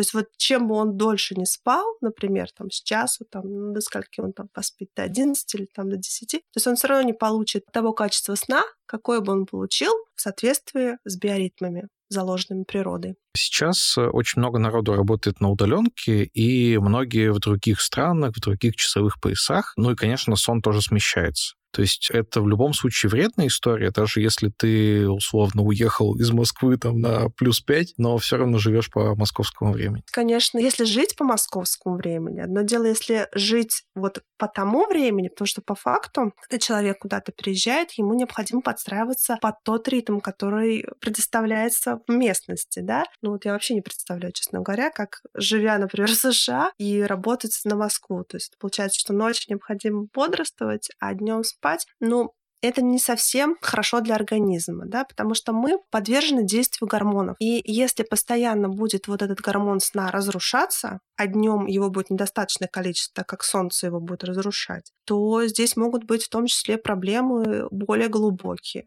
то есть какие-то сбои такие в организме более серьезные. У меня нету коллег из США, но есть э, вот ребята, кто сейчас в Казахстане или в Таиланде, это примерно плюс 4, плюс 5 от угу. Москвы, то есть это основного рабочего пояса, где большая часть коллег. А как бы ты рекомендовала тогда им выстраивать рабочую коммуникацию, может быть, о чем-то договариваться? Ну вот здесь очень здорово. Еще такая штучка есть, которую тоже всем рекомендую. Можно использовать э, мелатонин ну, в дневное время, да, то есть вот если, например, требуют так, да, вот какие-то графики, там еще что-то, бодрствовать там в, ну, не совсем удобное время, то для того, чтобы лечь, спать и заснуть хорошо, можно использовать вот этот гормон сна мелатонин. Он сейчас продается безрецептурно, он никакими побочными действиями не обладает, как бы ну, используется достаточно хорошо. Вопрос только во времени. Ну, вот больше, чем, например, 2-3 месяца, я бы не рекомендовала это использовать, потому что, ну, все равно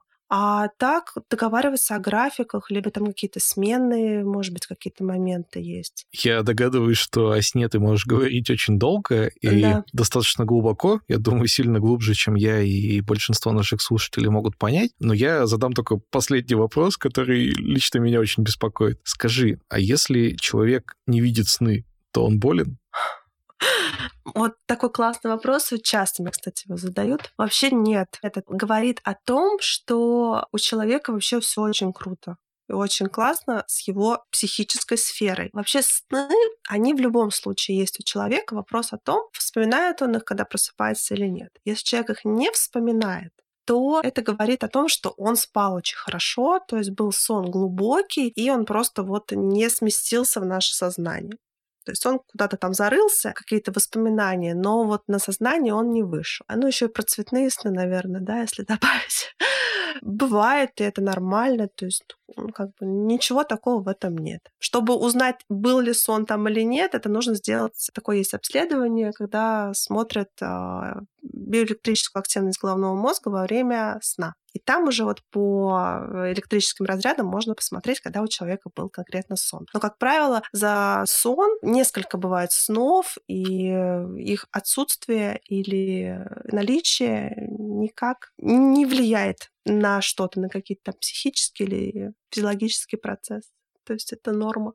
Я уверен, что мы, конечно, точно не сможем перечислить там все возможные проблемы, но, тем не менее, на твой взгляд, что еще может угрожать нашей вот этой целевой группе, которую мы обозначили? Еще недостаточное внимание собственному здоровью. Очень часто вот ну, что-то такое серьезное заставляет пойти к врачу. То есть какая-то профилактика, да, то есть какие-то профилактические осмотры, какие-то профилактический визит к врачу, да, то есть вот что-то такое. Такая аудитория, она очень увлеченная, поэтому очень сложно их вот куда-то двинуть в сторону собственного здоровья, забота о собственном здоровье. Вот если я примерно ничего и специально не делаю для того, чтобы оставаться здоровым, что бы ты мне посоветовала, с чего начать смотреть за собой? Первое, что необходимо, это следить за весом. Вот это прям вообще очень-очень-очень важная вообще рекомендация, потому что сидячий образ жизни — это всегда риски метаболического синдрома, то есть не всегда многие замечают этого, да. Необходимо следить за весом, и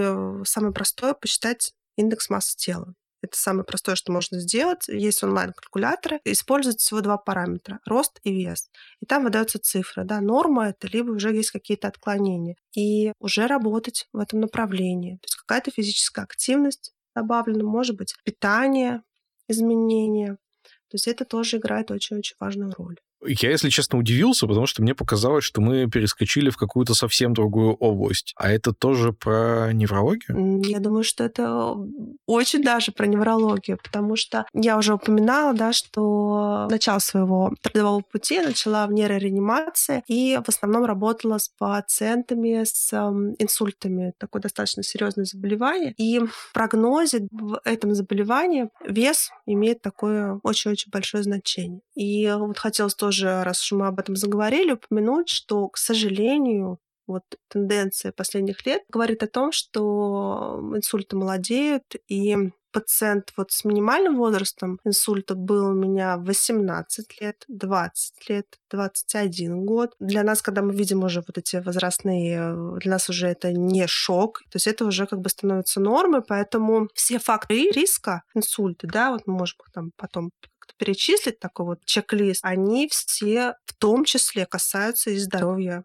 IT специалиста. Хочется здесь задержаться и все-таки перечислить, что это за факторы. Значит, первое, что это вес, метаболический синдром, да, то есть вот малоподвижный образ жизни, высокие цифры артериального давления, какие-то стрессовые моменты, потому что люди увлеченные, люди, которые находятся в каких-то вот там дедлайнах, вот как я себе это представляю, да, то есть какой-то проект, какая-то там командная работа, которая тоже может быть каким-то стрессовым фактором. Курение вряд ли, почему-то я вот IT-специалиста не представляю курящим. Не знаю, может, у меня, конечно, такое идеалистическое представление, но все таки упомяну, потому что многие сейчас вот используют какие-то, я не особо в этом разбираюсь, но есть какие-то вот электронные, там не электронные, то есть ну, все это мы относим туда же. И повышенный уровень холестерина крови. То есть вот тоже не все на это обращают внимание, и редко это сдается вообще, этот анализ. Но очень часто он становится большим-большим фактором риска развития инсульта, в том числе в молодом возрасте.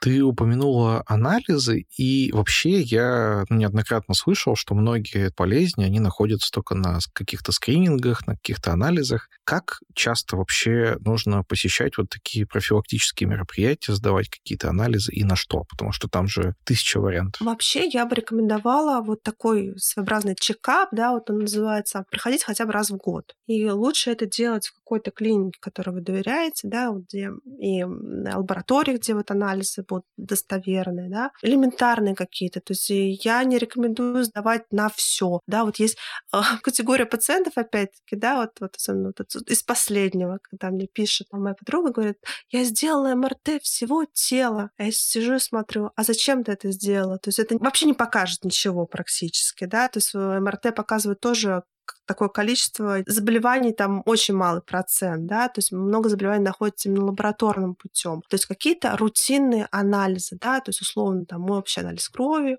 общий анализ мочи, ЭКГ, флюорография обязательно, потому что сейчас, особенно в постковидное время, очень обострились вот эти социально значимые заболевания, такие как вот туберкулез. Это тоже звучит очень страшно, но и в том числе молодые люди почему-то считают, что, например, флюорографию не надо делать. Да, я и так здоров. И, например, там, ну, не делают. Вот я, например, знаю людей, которые вот не делали, а потом случайно это выявляется. То есть лучше как бы вот условно такой, я еще его называю техосмотр, тела лучше раз в год хотя бы это пройти, может даже на уровне вот какой-то диспансеризации, да, если вот там в поликлинике где-то, либо в какой-то клинике, ну, то есть ну, по возрасту там есть определенный как бы такой вот чек-лист, то есть что нужно пройти. Ты знаешь, возможно, я сейчас задам очень глупый вопрос, но раз уж у меня есть такая возможность поговорить с доктором, я не могу его не задать. Я понимаю, что, может быть, это совсем не в твоей зоне э, компетенции. Ты упомянула, что мы живем в постковидную эпоху. Скажи, а ковид, он исчез? Его больше нет? Это такой вообще очень интересный вопрос. Вообще он никуда не исчез. Он исчез только лабораторно. Я работаю в больнице, в обычной городской, в которой буквально месяц назад, да, то есть у нас брались какие-то мазки, у нас выявлялись пациенты с ковидом, мы их куда-то отправляли, мы их лечили, а потом вышел как бы такой э, приказ, я не знаю, как это называется, что мазки мы больше брать не будем, ПЦР. И ковида не стало. То есть как бы номинально на бумагах его не стало. Пандемия сейчас закрывается. Но фактически он никуда не исчез если вот говорить честно, открыто и по факту. То есть там все еще нужно всем ходить в масках и все остальное? Ну почему? Сейчас уже нет такого острой в этом необходимости, потому что большая часть населения уже это все перенесла, иммунитет уже работает коллективно сейчас, но незащищенным группам населения, да, такие как пожилые, дети, беременные женщины, то есть вот им надо как бы ну, более себя так вести осторожно, да, все-таки. И обработка рук, ну, у многих это вот я вижу, вижу просто вот, ну, в обществе, когда там находишься где-то либо в магазинах там, либо где-то в ресторанах, все равно видишь, что люди, они сейчас вообще себя немножко по-другому ведут, и многие привыкли обрабатывать руки, а вот тут там социальную дистанцию выдерживают, и, в принципе, это, я считаю, что это очень классно, потому что вот эти социально значимые заболевания, которые о которых вообще никто не говорит, но они, к сожалению, на фоне вот этой пандемии, они вышли сейчас на просто какие-то ужасные показатели. Не хочется, конечно, мне запугивать, но это факт, и от этого никуда не деться. Сейчас ВИЧ-инфекция на очень-очень высоких идет тоже градациях, поэтому нужно просто быть как бы, ну, на чеку, немножко более осторожным в этом плане. Поэтому как-то нужно вот себя беречь. Не э, поддаваться вот этой вот всеобщей эйфории, ага, все, пандемия закончилась, все там, да, про все забываем. Нет, надо все равно себя стараться беречь. Хочется признаться вам, мои дорогие слушатели, что этот выпуск мы планировали под внутренним номером 5.4. То есть он должен был стать четвертым в этом сезоне. Но он оказался для нас сложным, мы долго искали гостей, долго думали, как составить его темы. В итоге записываем его одиннадцатым, и это будет последний выпуск в этом сезоне, который... Ну, я думаю, что мы сейчас еще про сезон поговорим. А возвращаясь к выпуску, у нас были уже выпуски, когда одну большую тему мы делили на две части, а здесь у нас скорее получилась история, когда мы две немножко разные темы записали в один выпуск. То есть мы поговорили и про эргономику и удобство, и, собственно, про здоровье, про то, что каждому человеку нужно сохранять и над чем нужно работать. Мне кажется, что нам очень сложно будет сравнить наших гостей, потому что они были разные, тема была немножко разная, вопросы были немножко разные. Сразу хочется сделать такой дисклеймер, что, конечно же, позвать абсолютно всех специальностей докторов и поговорить про все зоны риска, ну, наверное, не то, что в одном выпуске, даже одного подкаста для этого было бы маловато. Но мне кажется, что мы смогли, пусть не объять необъятное, но принести какую-то пользу и нам с тобой, Жень, и вам, мои дорогие слушатели. Женя, если вытаскивать пользу из этого выпуска, нашел ли ты что-то для себя, что ты вот прямо хочешь применить? Я предлагаю разбить на две части. Первая про эргономику, а вторая про здоровье. Если мы начинаем с эргономики, то уже несколько гостей мне говорили про удобство кресел Херман Миллер и несколько ребят, ну, просто из индустрии, там, с кем я общался на конференциях, все говорили об удобстве кресел Херман Миллер. В офисе у нас в Яндексе тоже кресло Херман Миллер. Я знаю многих коллег, которые прям офигеть, как их хвалят. Ну, то есть кажется, что вообще это абсолютный прям лидер я для себя вот не очень понял разницу. Есть два кресла, на мой взгляд. Вот Херман Миллер в офисе я сижу, и вот домой я себе купил Самурай S3. На мой взгляд, одно и то же по удобству. То есть у меня ничего не затекает, нигде не напрягается, ничего не болит. Но тут главный нюанс. Самурай S3 подойдет вам только если вы достаточно высокого роста. Людям небольшого роста он не подходит, потому что там кресло низко не может опускаться, и, в общем-то, у вас ноги могут до земли не очень доставать. В остальном эти два кресла, я считаю, прям какой-то универсальный рецепт более-менее здоровой спины и шеи. Кстати, буквально вчера у меня была история, когда я работал из дома, и меня, в общем-то, на несколько часов жена по своим нуждам согнала с моего замечательного кресла Samurai 3, и я пошел созваниваться за обычный, ну это не табурет, но это просто стул с деревянной спинкой. И даже за один час созвона у меня прям жутко начала отваливаться прям шея, у меня супер какой-то спазм, у меня все болит, меня скрючило. Потом я вернулся в кресло свое замечательное и провел несколько часов созвонов, и все прошло идеально. В общем, кресло, правда, решает. Этот самый Херман Миллер совершенно не выглядит как кресло, которое должно стоить столько денег. Если вы, мои дорогие слушатели, не знаете, о чем речь, ну, обязательно погуглите, посмотрите на него. И да, это то самое кресло, которое действительно стоит столько денег, и оно действительно, ну, достаточно удобное. Давайте пойдем дальше. Про трекбол. Вот честно говоря, я не знаю, у меня нет знакомых, которые пользовались трекболом, но просто мне кажется это прикольно, и я бы, наверное, хотел бы попробовать, если бы можно было где-нибудь. Ну, то есть не хочу тратить деньги, но тем не менее интересно было бы попробовать. Я, кстати, пробовал сплит-клавиатуру. Ну, я, в общем, наверное, очень плохой показатель человека, который хорошо как-то готов к эргономике. Я пробовал сплит-клавиатуру, я пробовал обычную клавиатуру разных форматов. Честно говоря, разницы я не увидел. Но я вообще не очень в целом подвержен всяким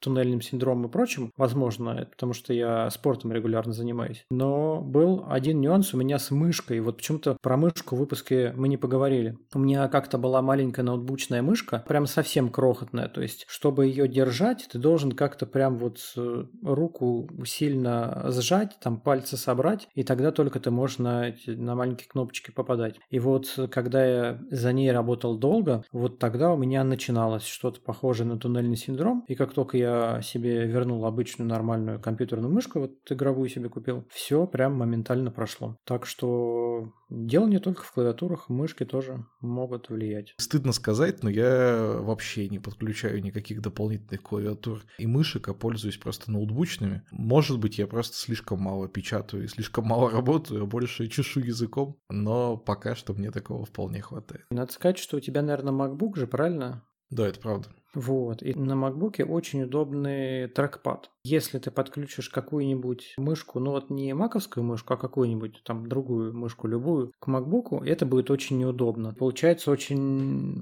неудобно скроллить. То есть у тебя вместо плавного скролла у тебя такой, он типа либо скроллит очень мало, либо супер сильно много. И вот это вообще очень, ну, минимизирует возможность какого-то подключения сторонних девайсов комфортного. И в целом, ну, действительно, на MacBook хорошо сделан. Трекпад очень там удобно тоже печатать на клавиатуре. Поэтому здесь, я думаю, что если бы у тебя был какой-нибудь более там простецкий ноут, ты бы, возможно, больше оценил дополнительные подключаемые устройства. Слушай, ну я же не родился с MacBook. У меня есть Lenovo, на котором я, кстати, монтирую все наши подкасты какого-то хвостатого года, который я несколько раз апгрейдил, менял там планки оперативной памяти, менял жесткий диск на SSD. Там я тоже, в общем, пользовался в основном трекпадом. Но когда подкаст монтирую, я мышку подключаю. А у тебя есть там трекпоинт? Это вот эта пипочка. А нет, он в синкпадах, это другие ноутбуки. Я все время ее видел, но не знал, как пользоваться. Я такой думаю, зачем эту пипочку вставлять? Но сегодняшний выпуск принес для меня новое. Теперь я узнал, зачем они нужны. Окей, ну а нашел ли ты в нашем выпуске про здоровье что-то полезное для своего здоровья? Я нашел скорее где-то полезно, а где-то подтверждение того, о чем я раньше догадывался. Вот многие гости уделяли большое внимание шеи, мышцам шеи, там тонусом шеи. Я могу сказать тоже на своем опыте, что у меня раньше были там частые головные боли, еще что-то до того, как я шеей вообще стал заниматься. Последние несколько лет я занимаюсь борьбой, а на борьбе так уж э, выходит, что шея укрепляется и шеей отдельно приходится заниматься. И у меня стало меньше болеть голова, у меня прям серьезно вот это дело улучшилось. Так что здесь я прям могу 100% плюсануть, что здоровье шеи, тонус вот мышц шеи – это очень важное дело. Я признаюсь честно, что я, видимо, вхожу в ту категорию людей, которые очень мало заботятся о своем здоровье. И как я не пытался найти хоть какие-то обходные пути, но наш финальный гость, Оксана, в общем, довольно четко дала понять, что если не заниматься хоть какой-то физической активностью, то так или иначе какие-нибудь болезни вас обязательно настигнут. Я, честно, очень постараюсь к этому прислушаться. Хотелось бы сейчас клятвенно пообещать, знаешь, какой-нибудь челлендж, чтобы наши слушатели за, за мной внимательно последили, но я думаю, что они никак не смогут этого сделать, поэтому это абсолютно бесполезно. Ну, я могу за тобой следить. Жень, мы же в разных городах. Я надеюсь на твою честность. Я просто типа буду писать каждый день, а ты мне будешь честно отвечать. И каждый выпуск будешь меня спрашивать, Витя, делал ли ты зарядку последние две недели? Да. Но, кстати, чтобы ее делать, допустим, у меня есть тудуист, в котором я постоянно веду дела, чтобы ничего не забывать. И в нем можно а, заводить повторяющиеся дела. И вот у меня дело на каждый день сделать зарядку. Оно прям в тудуисте есть, а раз уж оно висит, а глаз не мозолит, то я не могу его не сделать. Вот такой вот лайфхак.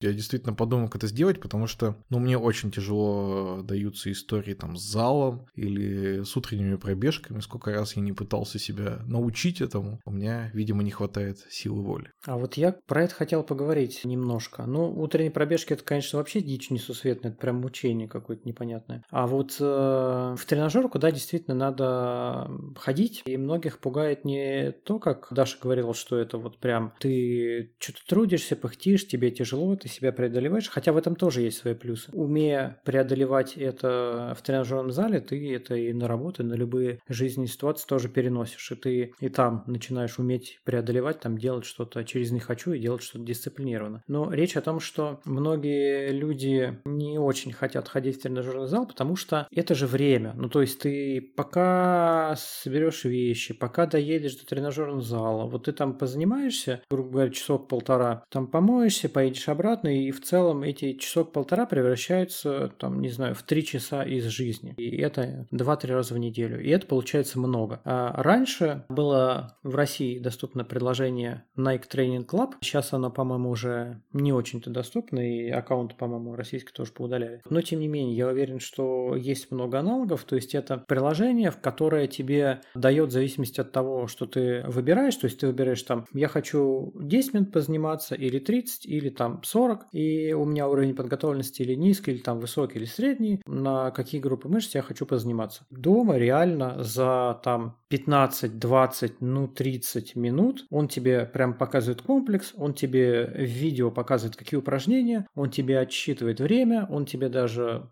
звуком комментирует, что делать. Тебе нужно просто максимум из инвентаря. Вот самый простецкий вариант это обычный гимнастический коврик. Ну, чтобы на жестком, там, твердом, холодном полу не лежать. И все, и ничего не надо, и это максимально быстро. То есть ты реально можешь сделать там три тренировки по 15-20 минут в день. Но вот 15-20 минут в день, в принципе, я думаю, можно для здоровья изыскать. И для здоровья, и для тонуса. И мне кажется, вот это замечательный вариант пользоваться такими приложениями. И, во-первых, это во многих случаях либо бесплатно, либо очень дешево. Во-вторых, вы не тратите супер дофига времени. В общем, я таким делом тоже достаточно много занимался. Я его могу рекомендовать. У меня куча знакомых есть, которые тоже пользовались и тоже довольны. Поэтому обратите внимание и попробуйте. И тебе ведь тоже рекомендую для теста, чтобы вот ты не сразу не начинал с чего-то жесткого, а вот по каким-то таким подготовительным программам, которые не тратят много времени, смог бы себе немножечко тонус улучшить. Я конечно, тобой абсолютно восхищаюсь в этом плане, и наши слушатели не знают, и поэтому я вам расскажу, что мы с тобой виделись лично буквально неделю назад, прогуливались вдоль набережной, и там был комплекс вот этот гимнастический, и в том числе висел канат. И я офигел, когда ты взял и полез по этому канату вверх, потому что я ни разу в жизни не смог залезть по канату. Для меня это какое-то чудо, и люди, которые так умеют делать, ну, как минимум, эквилибристы и акробаты. Надо сделать дисклеймер. Я полез не потому, что я хотел выпендриться, нравится. А потому что я сейчас начал ходить на кроссфит, там очень специфичная техника залезания на канат. У меня она не очень хорошо получается, вот, и я все грешил на кроссовки. И у меня были другие кроссовки, я решил попробовать. В других кроссовках я смогу или нет? В общем, в итоге оказалось смог. Так что все нормально. Ну, сейчас все подумают, что весь секрет в кроссовках, а не в Жене. Ну, ладно, ничего такого тут нет, да. Все могут научиться, главное просто приходить или в зал, или просто включать какую-то тренировку и делать, и никаких секретов нет. Это просто регулярность, стабильность и ничего более. У меня, не поверите, было очень много знакомых, которые там говорили, ой, у меня, я вот не могу заниматься, у меня тут спину ломит, у меня вот за, запястье, я вот начинаю отжиматься, становлюсь вот в упор лежа на руки, у меня запястья болят, и вот мне так плохо, я на, турник, на турнике, когда вешу, и меня руки болят, и все так плохо. И потом они потихоньку, потихоньку начинали, вот, ну, грубо говоря, с таких каких-то физкультурных тренировок, когда там типа по 10 минут, потом там наращивали там по 15, по 20, по 30 минут, и совершенно в других людей превращались. То есть у них уже ничего не болит, уже ничего не ломит. Они, наоборот, кто потом пропускает какое-то количество тренировок, говорят, блин, я уже так не могу. Я чувствую себя супер вялой, какой-то желе амебой. Мне нужно позаниматься, чтобы, ну, прийти в тонус. И, типа, я не могу поверить, что я вот раньше так жил, и я всегда вот в этом вялом амебном состоянии, когда у меня еще что-то там вечно болело, ломило, я жил и думал, что это норма. А сейчас я уже не хочу туда возвращаться. Я лучше пойду и потренируюсь там, время изучу. Так что такое тоже бывает. Я прям неоднократно видел. Кроме дифирамбов в физкультуре, мне бы хотелось сделать еще один очень важный вывод, и, наверное, он самый важный в сегодняшнем выпуске. Если вас что-то беспокоит, если у вас что-то болит, пожалуйста, не стесняйтесь и обратитесь к специалисту, потому что, ну, может быть, это просто какая-то ерунда, которая вылечится там той же самой зарядкой, а может быть, это какая-то серьезная проблема, и действительно специалист подскажет вам, что с ней делать дальше. Да, и я тут маленькое уточнение сделаю. Вы с Дашей выяснили, что есть сервис продокторов. Есть еще один сервис на поправку.ру. Там тоже можно посмотреть отзывы на врачей, там в той клинике, куда вы хотите идти. И это супер важно. Я прямо многократно уже испытывал это на практике, что если ты смотришь там врача с хорошим рейтингом, с хорошими отзывами, ты читаешь, ты смотришь, что это там не какие-то боты, хотя у этих сервисов есть специальные антифродные упражнения, и ты идешь прям к врачу, и, и все хорошо проходит. Если ты идешь наугад, звонишь и говоришь, там, к любому меня запишите, то ты можешь попасть на какого-нибудь вообще прям, ну, откровенно там плохого хамло непрофессионала, потом приходишь домой, смотришь отзывы на этого человека, и там прям в отзывах ругаются, говорят,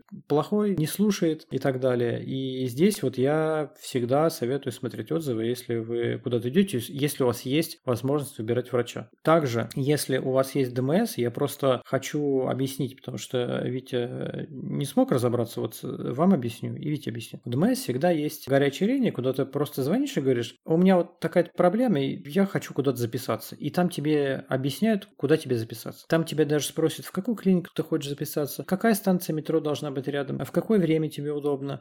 Э, если ты ничего не знаешь, тебе там какие-то варианты предложат. То есть тебе особо там трудиться не надо. Ты звонишь, говоришь вообще, какая у тебя основная проблема, и тебя записывают, ты идешь, и все хорошо. А у некоторых ДМС есть э, прямой доступ в клинику. То есть, если у вас такая версия, то вам прямо сразу говорят, вы в эту клинику звоните напрямую, и там записывайтесь, а все уже там под капотом, все уже с матчица оформят. И вы записываетесь к нужному врачу, приходите, вас там лечат, анализы берут, все хорошо. Вот, замечательная штука, пользуйтесь. Я такой дурачок, что э, у меня как-то был ДМС, и я первые три года вообще как дед сидел такой, ой, да зачем это надо, да, а я не знаю как, а я не знаю что. И потом я такой, блин, ну, надо попробовать. Попробовал, и оказывается, можно действительно всякие какие-то накопившиеся болельщички, проблемочки пойти разведать, и, в общем-то, еще и как бы и за это и платить не надо, сплошные плюсы.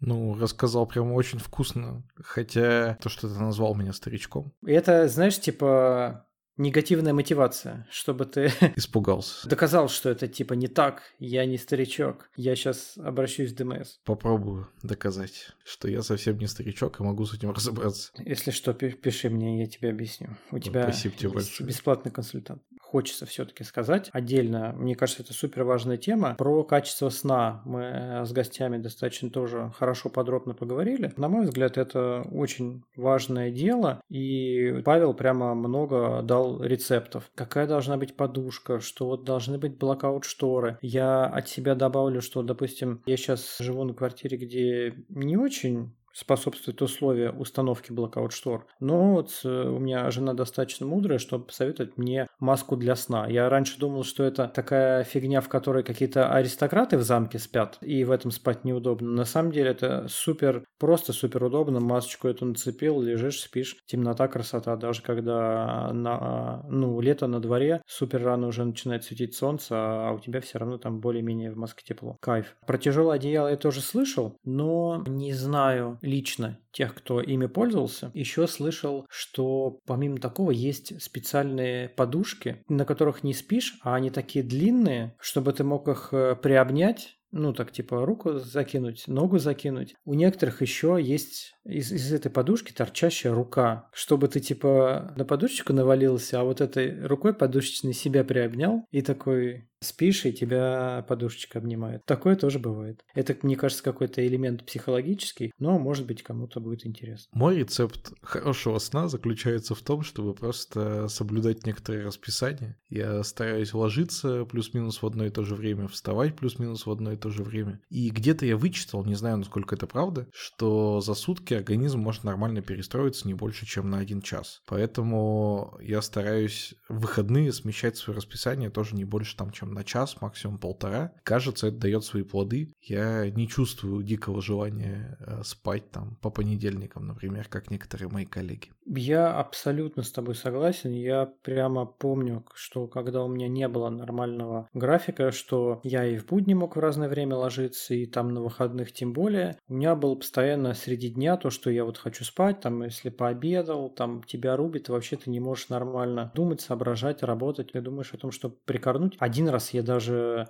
уснул в кресле в офисе. Это давно было. Тогда только выдали кресло за то, что я хорошо работал. Вот. А, сначала у меня был стул такой, ну, просто четырьмя ножками стул. Потом такие, ну ладно, ты хорошо работал, мы выдаем тебе кресло. Вот, и мне выдали кресло, я в очередной день не выспался. Мы сходили с ребятами на обед, я пообедал, а оно такое кресло, оно умело откидываться назад. Я, короче, откинулся, моргнул, и потом Открываю глаза, а уже минут 10 прошло. И, в общем, было такое дело. Ну, и в какой-то момент, там несколько лет назад, я решил для себя, что да, лучше я и в будни, и по выходным буду ложиться примерно в одно и то же время, вставать примерно одно, в одно и то же время. С тех пор я не испытываю особой там сонливости днем, и в целом, ну, мне как-то субъективно стало легче жить. Дорогие слушатели, можете попробовать а потом написать в комментариях, подходит ли вам такой вариант или нет. Я думаю, что мы уже неплохо подвели итог этому выпуску, хотя, конечно, про здоровье и, и про эргономику тоже можно говорить еще очень много.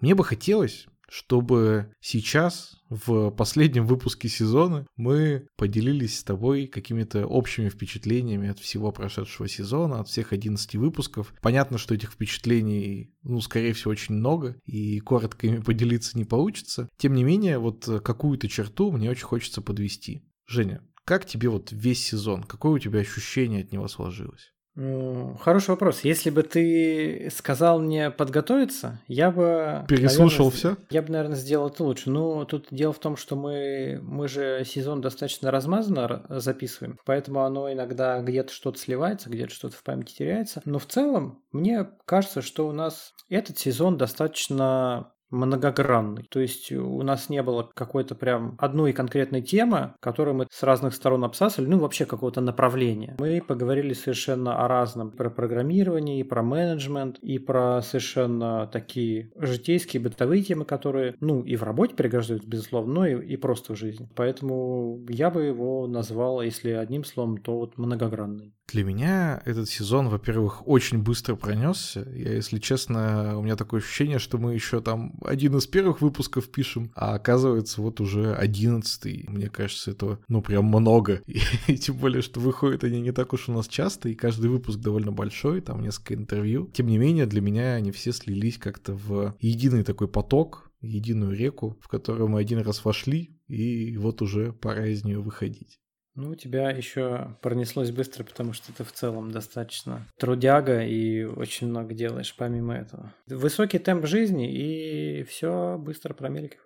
Под конец хочется сказать большое спасибо тем, кто помог нам сделать этот сезон. Это ребята из Авито. У нас в каждом выпуске был специальный гость из Авито. И в целом ребята ну, многое сделали для того, чтобы этот сезон получился таким, каким он получился. Вы классные, большое вам за это спасибо. Да, я благодарю вас за профессионализм и комфорт, с которым мы с вами работали.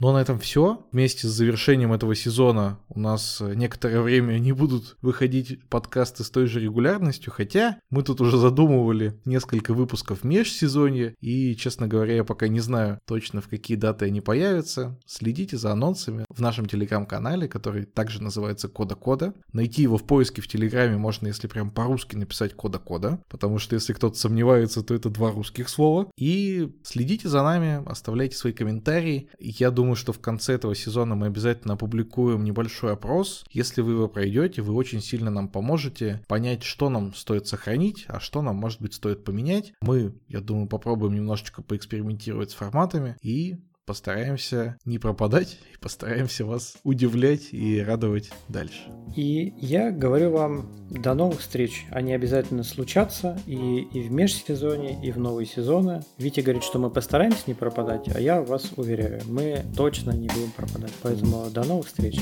Всем пока. Пока-пока. Thank you.